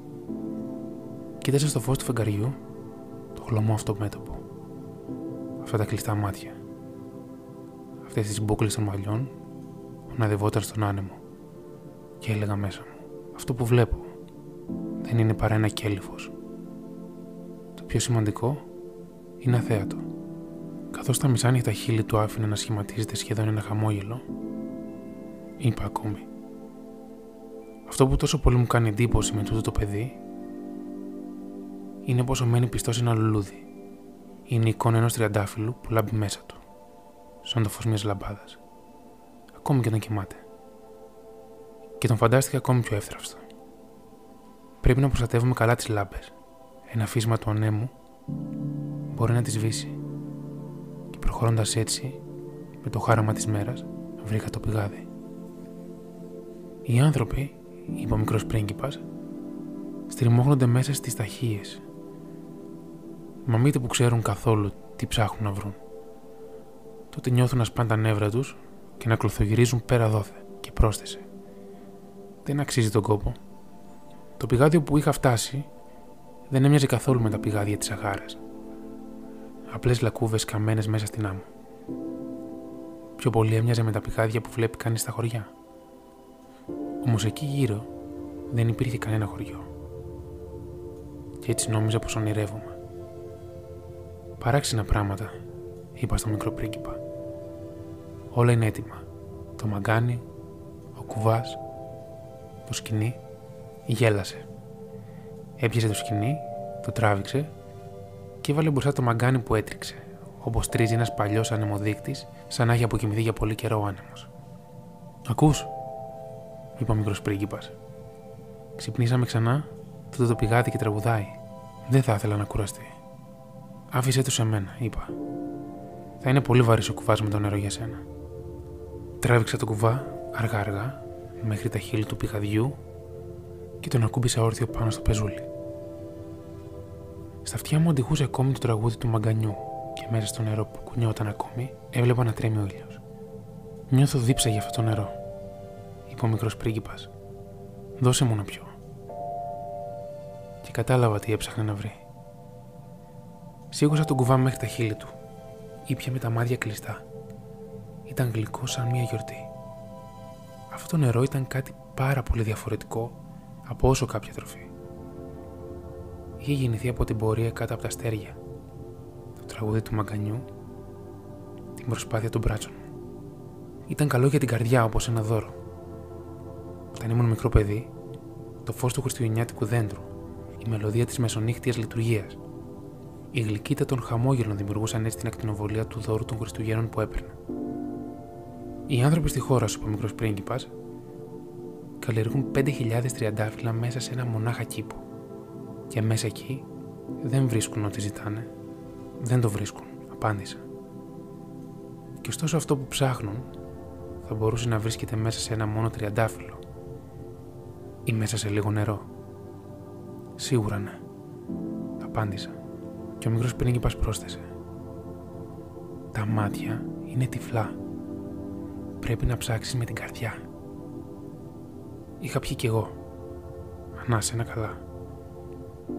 Με το χάραμα η άμμος έπαιρνε το χρώμα του μελιού. Ήμουν ευτυχισμένος το ίδιο και από εκείνο το μελένιο χρώμα. Γιατί έπρεπε να κάνω τον κόπο. Πρέπει να κρατήσεις την υπόσχεσή σου. Μου είπε σιγανά ο μικρός πρίγκιπας που είχε καθίσει ξανά κοντά μου. Ποια υπόσχεση; Εσύ ξέρεις. Ένα φήμοτρο για το αρνί μου. Είμαι υπεύθυνος για εκείνο το λουλούδι. Έβγαλα από τη τσέπη μου τα δοκιμαστικά μου προσχέδια. Βλέποντάς τα, ο μικρός πρίγκιπας είπε γελώντας: Τα μπαμπάπ σου μοιάζουν κάπως με λάχανα. Εγώ ήμουν τόσο περήφανος για τα μπαμπάπ. Οι αλεπούς σου, τα αυτιά της μοιάζουν κάπως με κέρατα και είναι πολύ μακριά. Και γέλασε ξανά. Είσαι άδικος μικρό μου ανθρωπάκι. Δεν ήξερα να σχεδιάζω παρά μονάχα βόε ανοιχτούς και βόε κλειστούς. Ω καλά τώρα, τα παιδιά ξέρουν. Σχεδίασα λοιπόν ένα φήμοτρο και ένιωσα σφιγμένη την καρδιά μου καθώς του έδινα, λέγοντας: Σκοπεύεις να κάνεις κάτι που εγώ δεν το ξέρω. Μα δεν μου απάντησε. Μου είπε: Εσύ ξέρεις ότι έπεσα στη γη. Αύριο θα είναι η επέτειος. Ύστερα, αφού έμεινε για λίγο αμήλυτο, πρόσθεσε: Έπεσα κάπου εδώ κοντά και κοκκίνησε. Και ξανά, χωρίς να ξέρω γιατί, άρχισε να νιώθω μια παράξενη θλίψη. Ωστόσο, μου ήρθε στο μυαλό μου μια ερώτηση. Τότε δεν ήταν ολότελα τυχαίο όταν το πρωί που σε γνώρισα. Έχουν περάσει οκτώ μέρες από τότε. Περπατούσες όπως τώρα, ολομόναχος, χιλιάδες μίλια μακριά από κάθε κατοικημένη περιοχή. Ξαναγυρνούσε προς το μέρος όπου είχες πέσει. Ο μικρός πίνικη κοκκίνησε ακόμη πιο πολύ και πρόσθεσα διστάζοντας, ίσως γιατί πλησίαζε η επέτειος. Ο μικρός πρίγκιπας κοκκίνησε πάλι. Δεν απαντούσε ποτέ σε ερωτήσεις μας αν κοκκίνιζε. Αυτό σήμαινε ναι. Δεν είναι έτσι. Φοβάμαι πως. Όμως μου απάντησε. Θα πρέπει τώρα να δουλέψεις. Πρέπει να γυρίσεις πάλι στη μηχανή σου.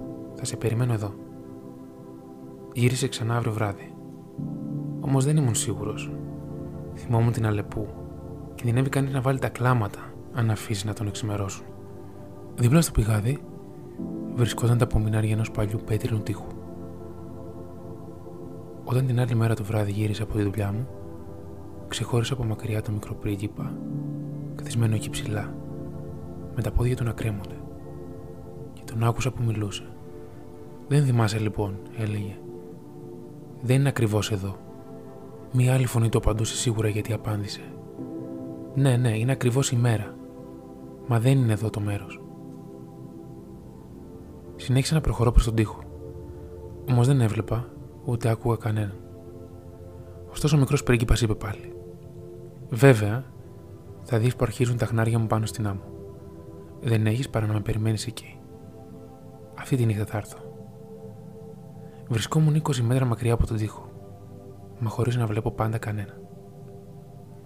Έπειτα από μερικές στιγμές σιωπής, ο μικρός πρίγκιπας είπε πάλι: Έχεις καλό δηλητήριο. Είσαι σίγουρο πως δεν θα με κάνεις να υποφέρω για πολύ; Σταμάτησα με την καρδιά σφιγμένη. Με εξακολουθούσα πάντα να μην καταλαβαίνω τίποτα. Τώρα φύγε, είπε. Θέλω να κατέβω. Χαμηλώντας τότε τα μάτια προς την κάτω μεριά του τείχου, την άχτηκα προς τα πίσω. Ήταν εκεί. Ορθώ προς τη μεριά του πρίγκιπα, ένα από εκείνα τα κίτρινα φίδια που σε σκοτώνουν μέσα σε 30 δευτερόλεπτα.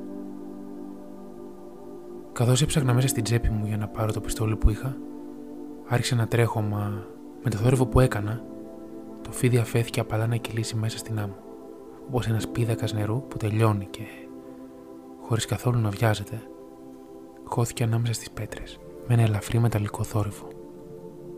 Έφτασα στον τοίχο ακριβώς τη στιγμή που χρειαζόταν για να δεχτώ την αγκαλιά του μικρού μου καλού πρίγκιπα, οχρό σαν το χιόνι. Τι ιστορία είναι πάλι τούτη; Τώρα μιλάς και με τα φίδια. Του έβγαλα το αιώνιο χρυσόχρωμο κασκόλ του, του δρόησα τους κροτάφους και του έδωσα να πιει. Και τώρα πια δεν τολμούσα να ρωτήσω τίποτα. Με κοίταξε με ύφος σοβαρό και με αγκάλιασε, ρίχνοντας τα μπάρτσα του γύρω από το λαιμό μου. Ένιωσα την καρδιά μου να χτυπά, σαν την καρδιά του πουλιού που πεθαίνει, χτυπημένο από τα βόλια του κυνηγού. Μου είπε: Είμαι ευχαριστημένος που βρήκες εκείνο που έλειπε από τη μηχανή σου. Θα μπορέσει να ξαναγυρίσει στο σπίτι σου. Πώς ξέρεις; Εκείνη τη στιγμή ετοιμαζόμουν να του πω ότι, μόνο που καθόλου δεν τον περίμενα, είχα καταφέρει να τελειώσω τη δουλειά μου. Δεν απάντησε στην ερώτηση, όμως πρόσθεσε. Κι εγώ το ίδιο. Σήμερα γυρίζω σπίτι μου. Ύστερα πρόσθεσε μελαγχολικά. Είναι πάρα πολύ πιο μακριά. Είναι πολύ πιο δύσκολο. Ένιωθα πως κάτι είχε συμβεί, κάτι απρόσμενο. Τον έσφυγα στην αγκαλιά μου σαν ένα μικρό παιδί. Κι όμως φαινόταν πως κυλούσε κάθετα μέσα μια νάβησο, χωρίς να μπορώ να κάνω τίποτε για να τους κρατήσω. Το βλέμμα του ήταν σοβαρό, χαμένο στην απεραντοσύνη. Έχω το αρνάκι σου. Έχω και την κάσα για το αρνάκι. Ακόμη έχω και το φήμοτρο. Και χαμογέλασε μελαγχολικά. Περίμενα για πολλή ώρα. Ένιωθα πως σιγά σιγά ζεσθενόταν. Μικρό καλό μου ανθρωπάκι, είχες φοβηθεί. Είχες φοβηθεί, ναι, σίγουρα. Μα γέλασε απαλά. Θα φοβηθώ πολύ περισσότερο απόψε. Ένιωσα πάλι να παγώνω από τα συναισθήματα του αναπόφευκτου και κατάλαβα πως ότι δεν θα άντεχα στην ιδέα πως ποτέ πια δεν θα ακούω ξανά εκείνο το γέλιο. Ήταν για μένα μια πηγή μέσα στην έρημο. Μικρό μου ανθρωπάκι, θέλω ακόμη να σε ακούσω να γελάς. Όμως μου είπε, αυτή τη νύχτα συμπληρώνεται ένας χρόνος.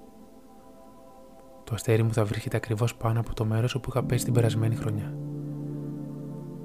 Μικρέ καλέ μου άνθρωπε, αυτή η ιστορία με το φίδι και το ραντεβού και τα αστέρι δεν είναι παρά ένα κακό όνειρο. Μα δεν απάντησε στην ερώτησή μου. Είπε, αυτό που είναι σημαντικό δεν το βλέπουμε. Σίγουρα, είναι όπως και με το λουλούδι. Αν αγαπάς ένα λουλούδι που βρίσκεται σε κάποιο αστέρι, είναι γλυκό τη νύχτα να κοιτάζεις τον ουρανό. Όλα τα αστέρια τότε είναι αντισμένα. Σίγουρα, είναι όπως με το νερό. Ότι μου έχεις δώσει να πιω. Ήταν όπως μια μουσική. Εξαιτίας του ήχου που έκανε το μαγκάνι και το σκηνή, θυμάσαι; Ήταν πολύ ωραίο. Και βέβαια, θα κοιτάζεις τη νύχτα τα αστέρια. Το δικό μου είναι πολύ μικρό για να σου δείξω που βρίσκεται.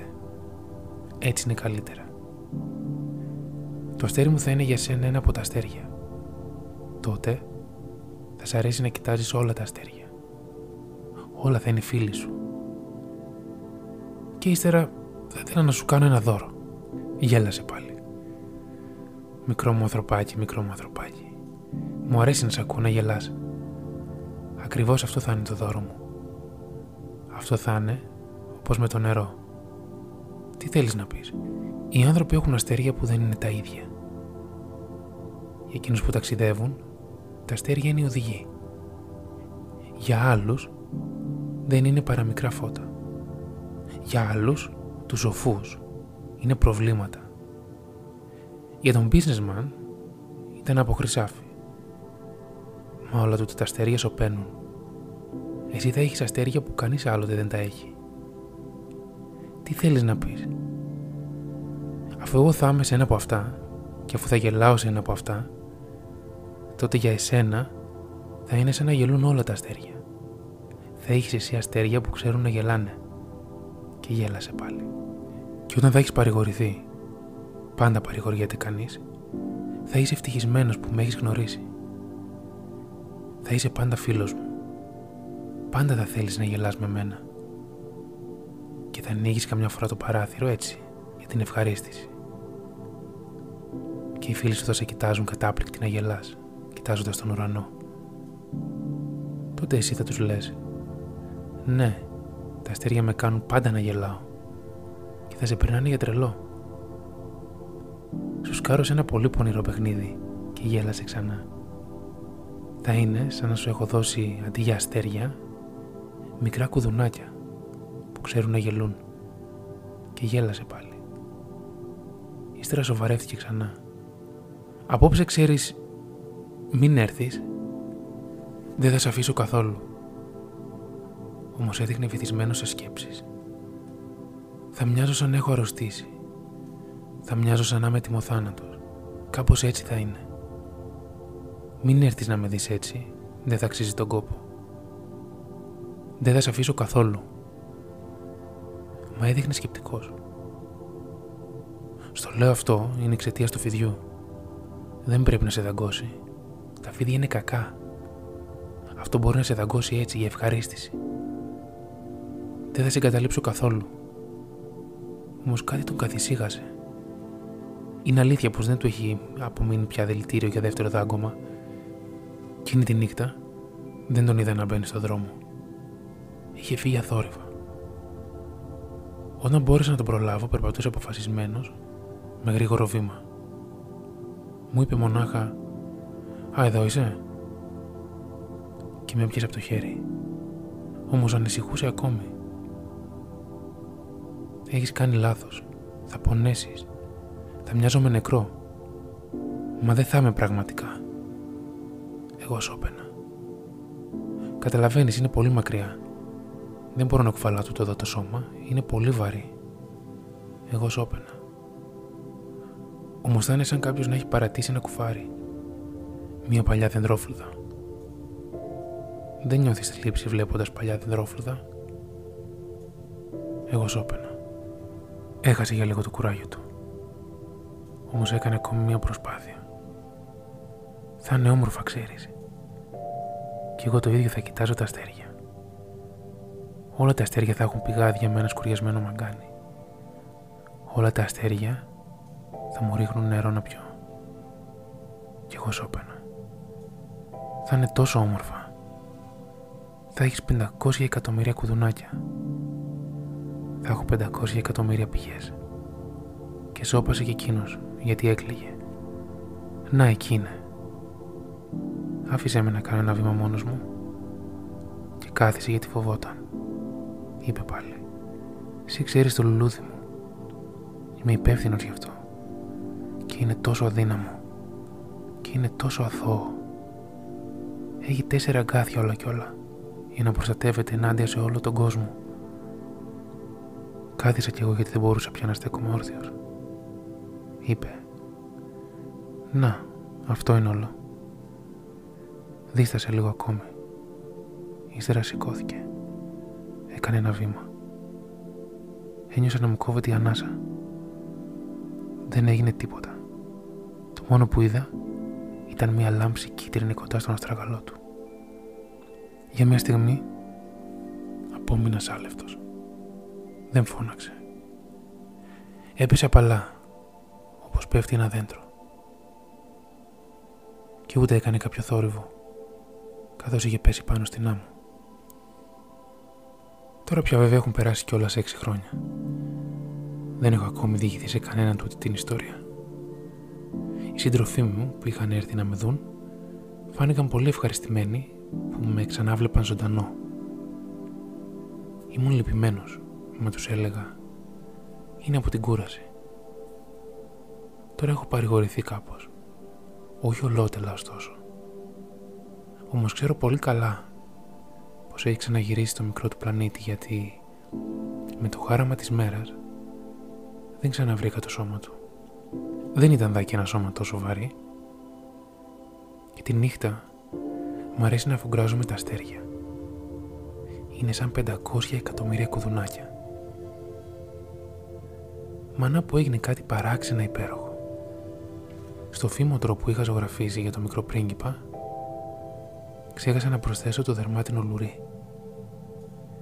Ποτέ δεν θα μπορέσει να δέσει το αρνί του. Και έτσι αναρωτιέμαι, τι έχει γίνει στον πλανήτη του; Ίσως το αρνί να έφαγε το λουλούδι. Άλλοτε πάλι λέω μέσα μου. Σίγουρα όχι. Κάθε νύχτα ο μικρός πρίγκιπας σκεπάζει το λουλούδι του με ένα γυάλινο δοχείο και προσέχει πάρα πολύ το αρνάκι του. Τότε νιώθει ευτυχισμένος. Και όλα τα αστέρια γελούν γλυκά. Μερικές φορές σκέφτομαι. Κάποια φορά μπορεί να ξεχαστεί και αυτό φτάνει. Κάποιο βράδυ ξέχασε να βάλει το γυάλινο καπάκι ή το αρνάκι βγήκε χωρίς φόβο όσο κρατούσε ακόμη νύχτα.